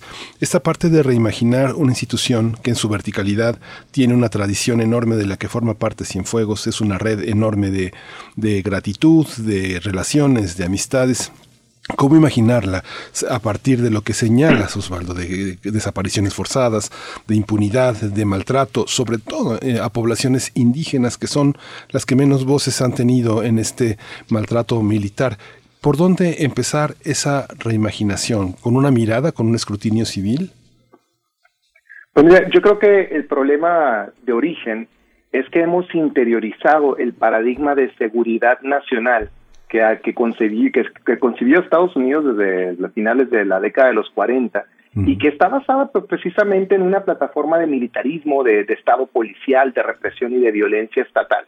Y creo que eh, no solamente lo hemos interiorizado, sino que lo hemos exacerbado también por fines políticos propios, ¿no? Desde eh, esto lo podemos constatar una y otra vez eh, a lo largo de estas décadas de, era securitaria, ¿no? Yo pienso, por ejemplo, pues en la guerra sucia, ¿no? En contra de los movimientos eh, guerrilleros y los movimientos de, sociales de, reclamo de, de, desigualdad e injusticia, que, tuvieron eh, su momento álgido en la, en la, en la década de los 60 y 70 eh, más adelante, por supuesto, con la guerra contra el narcotráfico. Y lo que en realidad me parece que sustenta este discurso, pues este es la idea de una constante emergencia, una constante eh, problemática securitaria que en realidad eh, justifica el crecimiento de los aparatos represores del Estado, sobre todo el ejército, pero en su momento también de la Policía Federal y hasta la Guardia Nacional. Entonces, lo que creo que ayudaría eh, en parte sería distanciarse de este de este relato maestro securitario, esta idea de que tenemos que combatir a un enemigo doméstico, ya sea el guachicolero, el narcotraficante y ahora muy desafortunadamente y de un modo desgarrador, incluso hasta el migrante indocumentado, que me parece verdaderamente lamentable lo que está haciendo el gobierno de López Obrador en materia migratoria. Entonces yo creo que lo que lo que entonces eh, socorrería, me parece un poco la, eh, la- desde la opinión pública hasta eh, el- la manera en que las instituciones mismas interiorizan este discurso, es pues, replantear este paradigma en su generalidad y, y pensar que no, no hay un enemigo doméstico a combatir, lo que tenemos más bien es una, un estado muy precarizado, con una gran pobreza, eh, con, con una, un fracaso de instituciones asistenciales, educativas, eh, que garanticen la- la- las condiciones mínimas de vida en el país. Y yo creo que partiendo de ahí, no Re- re- reformulando la idea de, de- la seguridad no para, eh, para combatir a alguien, sino para incluir a toda la ciudadanía una, una mejor calidad de vida, pues podríamos hacer avanzar esto. Y Yo creo que originalmente ese fue el sentimiento de la presidencia de López Obrador, pero eh, me parece desafortunadamente ha ido virando cada vez más hacia este, a este estado securitario que me parece que no avanza los intereses de, de la ciudadanía, sino de un establishment político militar que expande su control, que se alinea con Estados Unidos y que, como hemos visto, incluso pues eh, permite eh, y solapa la impunidad en los más altos eh, niveles si, si así se asegura la continuidad de este flujo, de este, de este paradigma ¿no? político militar. Entonces yo creo que eh, en, en el centro de este problema está esta idea de- del securitarismo, ¿no? Y yo creo que a partir de un distanciamiento de esta lógica de guerra que, que nos ha eh, eh, tomado el espacio, el espacio social ya por más de, de una década, podríamos poco a poco ir gradualmente deslindando eh, por lo menos eh, esta idea de la necesidad de un patrullaje constante del ejército y de este combate, de esta zona de guerra que, que han hecho de nuestro país. Sí, doctora Guadalupe Correa, un, un último comentario, un comentario ya, muy acotado por el tiempo, pero pues en este tenor, esta, esta cuestionamiento de Osvaldo Zavala del relato securitario, pues es una idea muy, muy, muy interesante, fascinante, ¿no? Claro, es una idea fascinante, es una idea muy muy importante y creo que sí tenemos que despegarnos de este de este de esta narrativa hegemónica, de esta narrativa donde los mexicanos están eh, están tan vinculados al narcotráfico que deben de continuar militarizando sus aparatos de seguridad, su policía. Eh, realmente habría que este tener un poco también más de conciencia de investigación, también mejorar nuestras propias instituciones, mejorar nuestra manera de hacer las cosas, porque creo que independientemente del poder tan nefasto que ha tenido eh, las, las, las instituciones de, de seguridad estadounidenses como la DEA, con el FBI, el Departamento de la Defensa, eh, en, al, al, en el marco de la iniciativa Mérida, esta cooperación que nunca ha sido igualitaria y que ha derivado en la muerte de decenas de, miles, eh, centenas de miles de mexicanos en, en, un espacio, en otro, en todo el país, realmente sí tenemos también que hacer conciencia y, y reforzar nuestras propias instituciones, pero pero realmente desde nuestro país, desde nuestra perspectiva, sin continuar con esta perspectiva, sin continuar haciéndole el juego a estas agencias que realmente tienen otro tipo de intereses y de continuar eh, este eh, de continuar controlando geoestratégicamente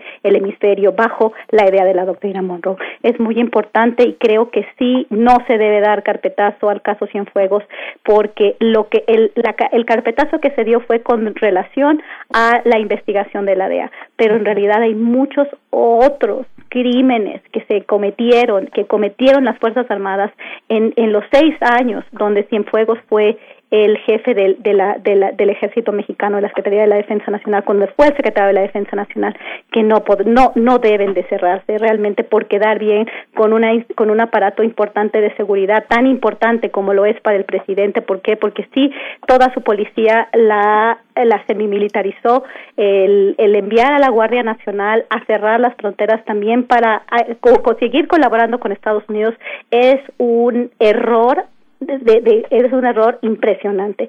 Si México manda a la Guardia Nacional a reprimir migrantes en esta ocasión, sería eh, un gran error de esta administración el, el, realmente seguirle jugando el juego a este aparato securiti- se- securitario. Realmente esta militarización es, es, es muy nefasta para el país y para todos sus ciudadanos.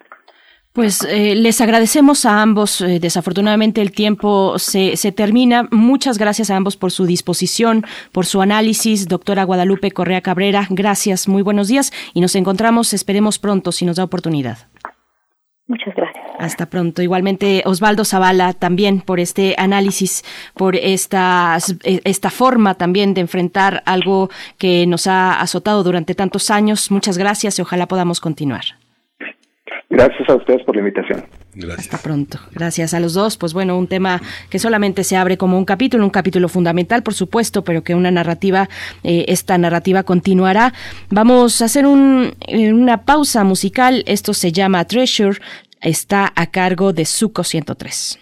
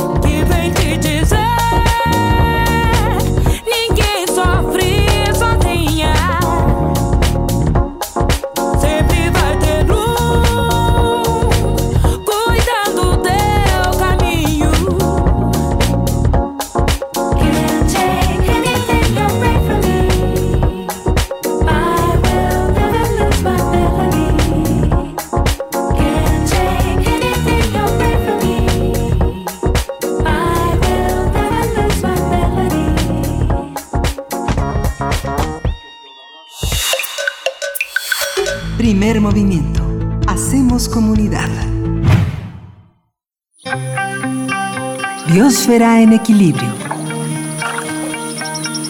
De nopales, polillas y otros insectos, el tema con el que abrimos esta sección con la doctora Clementina Equigua, bióloga, doctora en ciencias, divulgadora del Instituto de Ecología de la UNAM. Gracias por estar con nosotros una vez más esta mañana, Clementina Equigua. Bienvenida, buenos días. Buenos días, muchísimas gracias. Pues sí, ahora este nos vamos a todo nuestro continente que es eh, la cuna de todas las las cactáceas. Esta familia de plantas es exclusiva del continente americano y es un grupo de plantas que varía desde los majestuosos gigantes como el saguaro de Sonora y Arizona a las plantas globosas como el peyote y las biznagas, pasando por las chollas y los peculiares nopales. Eh, de las plantas que encontraron en América los españoles y los europeos en general, eh, encontraron a estos eh, peculiares plantas que son eh, los nopales, ¿no? Eh, los nopales pertenecen al género Opuntia y están desde el sur de los Estados Unidos hasta el norte de la Patagonia. En total se calcula que hay unas 300, eh, 300 especies de Opuntia en nuestro continente. En México viven un poco más de 90 especies de nopales y desde tiempos prehispánicos son utilizadas de diferentes maneras. Las plantas se usan como cercos vivos para delimitar terrenos. También eh, consumimos sus frutos, eh, las famosas tunas y choconoscles, y los tallos que comemos como nopalitos.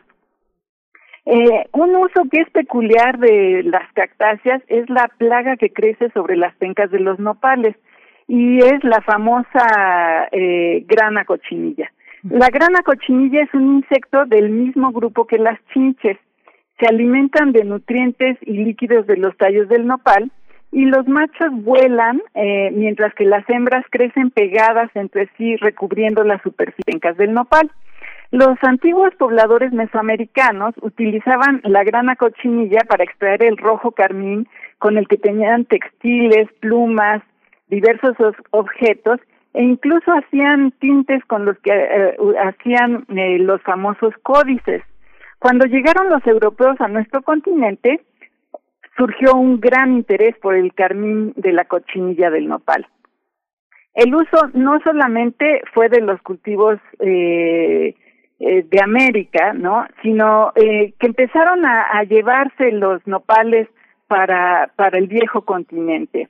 Eh, no solamente era el interés de cultivar la grana cochinilla, sino que también eh, se lo comían en el camino porque descubrieron que el alto contenido de vitamina C, bueno, en ese entonces no lo sabían, pero les ayudaba eh, a prevenir el escorbuto, el eh, comer los, las pencas de los nopales. Eh, con la conquista de los europeos en América, España y Portugal técnicamente monopolizaron la producción del, del carmín. Los ingleses que llegaron a Estados Unidos tenían en- interés en abastecerse de este color en particular para teñir de rojo sus uniformes militares. Así que a finales del siglo XVIII decidieron llevar nopales a Australia. La idea era iniciar sus propios cultivos para producir el carmín de la grana cochinilla. Todas las cochinillas que llegaron a Australia murieron, pero los nopales, al contrario, se extendieron sin control, cubriendo áreas tan densamente que se volvieron impenetrables. El problema se hizo más complejo cuando las aves, principalmente, aprendieron a comer las tunas y entonces dispersaron aún más los nopales. Después descubrieron que no servían eh, de nada sus ideas de control porque las plantas se reproducen a partir de pedazos de penca o de pencas que caen al suelo. Entonces el problema cada día era más grave. A principios del siglo XX, finalmente, buscando alternativas para controlar la expansión de las nopaleras, descubrieron en Argentina una palomilla denominada Cactoblastis cactorum, cuyas larvas devoran ferozmente, vorazmente pencas de nopal. La palomilla del nopal, como se le conoce coloquialmente a esta eh, a este insecto, era la solución biológica para controlar la plaga de nopales en Australia. Al ver eh, los resultados del control biológico de nopales en, en Australia, los sudafricanos eh, decidieron imitarlos y, e importaron larvas de, de, de, de la polilla del nopal en 1933. También lo llevaron a Hawái en 1950 y en 1960 la llevaron a las Antillas. En Sudáfrica y Hawái los resultados fueron relativamente positivos, pero en las Antillas realmente no lo fue. El problema es que eh, estas plantas son, estos insectos son muy voraces, ¿no? Las larvas son muy voraces y no distinguen de una especie de opuntia a otra. Y en las Antillas eh, hay nopales nativos, entonces eh, al irse extendiendo de una especie a otra, eh, la, la palomilla del nopal empezó a llevar a la extinción a las especies nativas. Para 1985, eh, esta polilla no solamente estaba ya en las Antillas, sino que finalmente eh, se detectó en la Florida. En ese momento, el Servicio de Agricultura de los Estados Unidos emitió una alerta en todos los estados en donde hay especies del género Puntia. La idea, la idea era detener a esta voraz plaga antes de que sucediera una catástrofe. Los científicos han detectado eh, que Cactoblastis se ha movido por la costa del Golfo de México y ahora se encuentra a unos 800 kilómetros de nuestro país. La Secretaría de Agricultura de México, a través de Senacica, ha emitido alertas por la posible presencia de este insecto en nuestro país. Se estima que si llega a México, su presencia podría ocasionar graves daños en las poblaciones de unas 57 especies de nopales silvestres, sin contar el impacto negativo que podría tener en la economía por el daño que podría provocar en los miles de hectáreas de nopal cultivado. Solo para tener una idea, el Fideicomiso de Riesgo Compartido de la Secretaría de Agri- Agricultura reporta que en México se cultivan 48 mil hectáreas de no- nopales para obtener tunas. A eso hay que sumarle las hectáreas de cultivo para obtener las pencas de nopal. Desde hace varios años, eh, los miembros del Laboratorio de Interacción Planta Animal de nuestro instituto han estado estudiando a, Cactoblastis cactorum con la idea de detener y contribuir a detener esto que podría ser una, una verdadera catástrofe. Y solo cierro diciendo que los resultados de su investigación los acaban de publicar el año pasado en una revista que se llama Scientific Reports.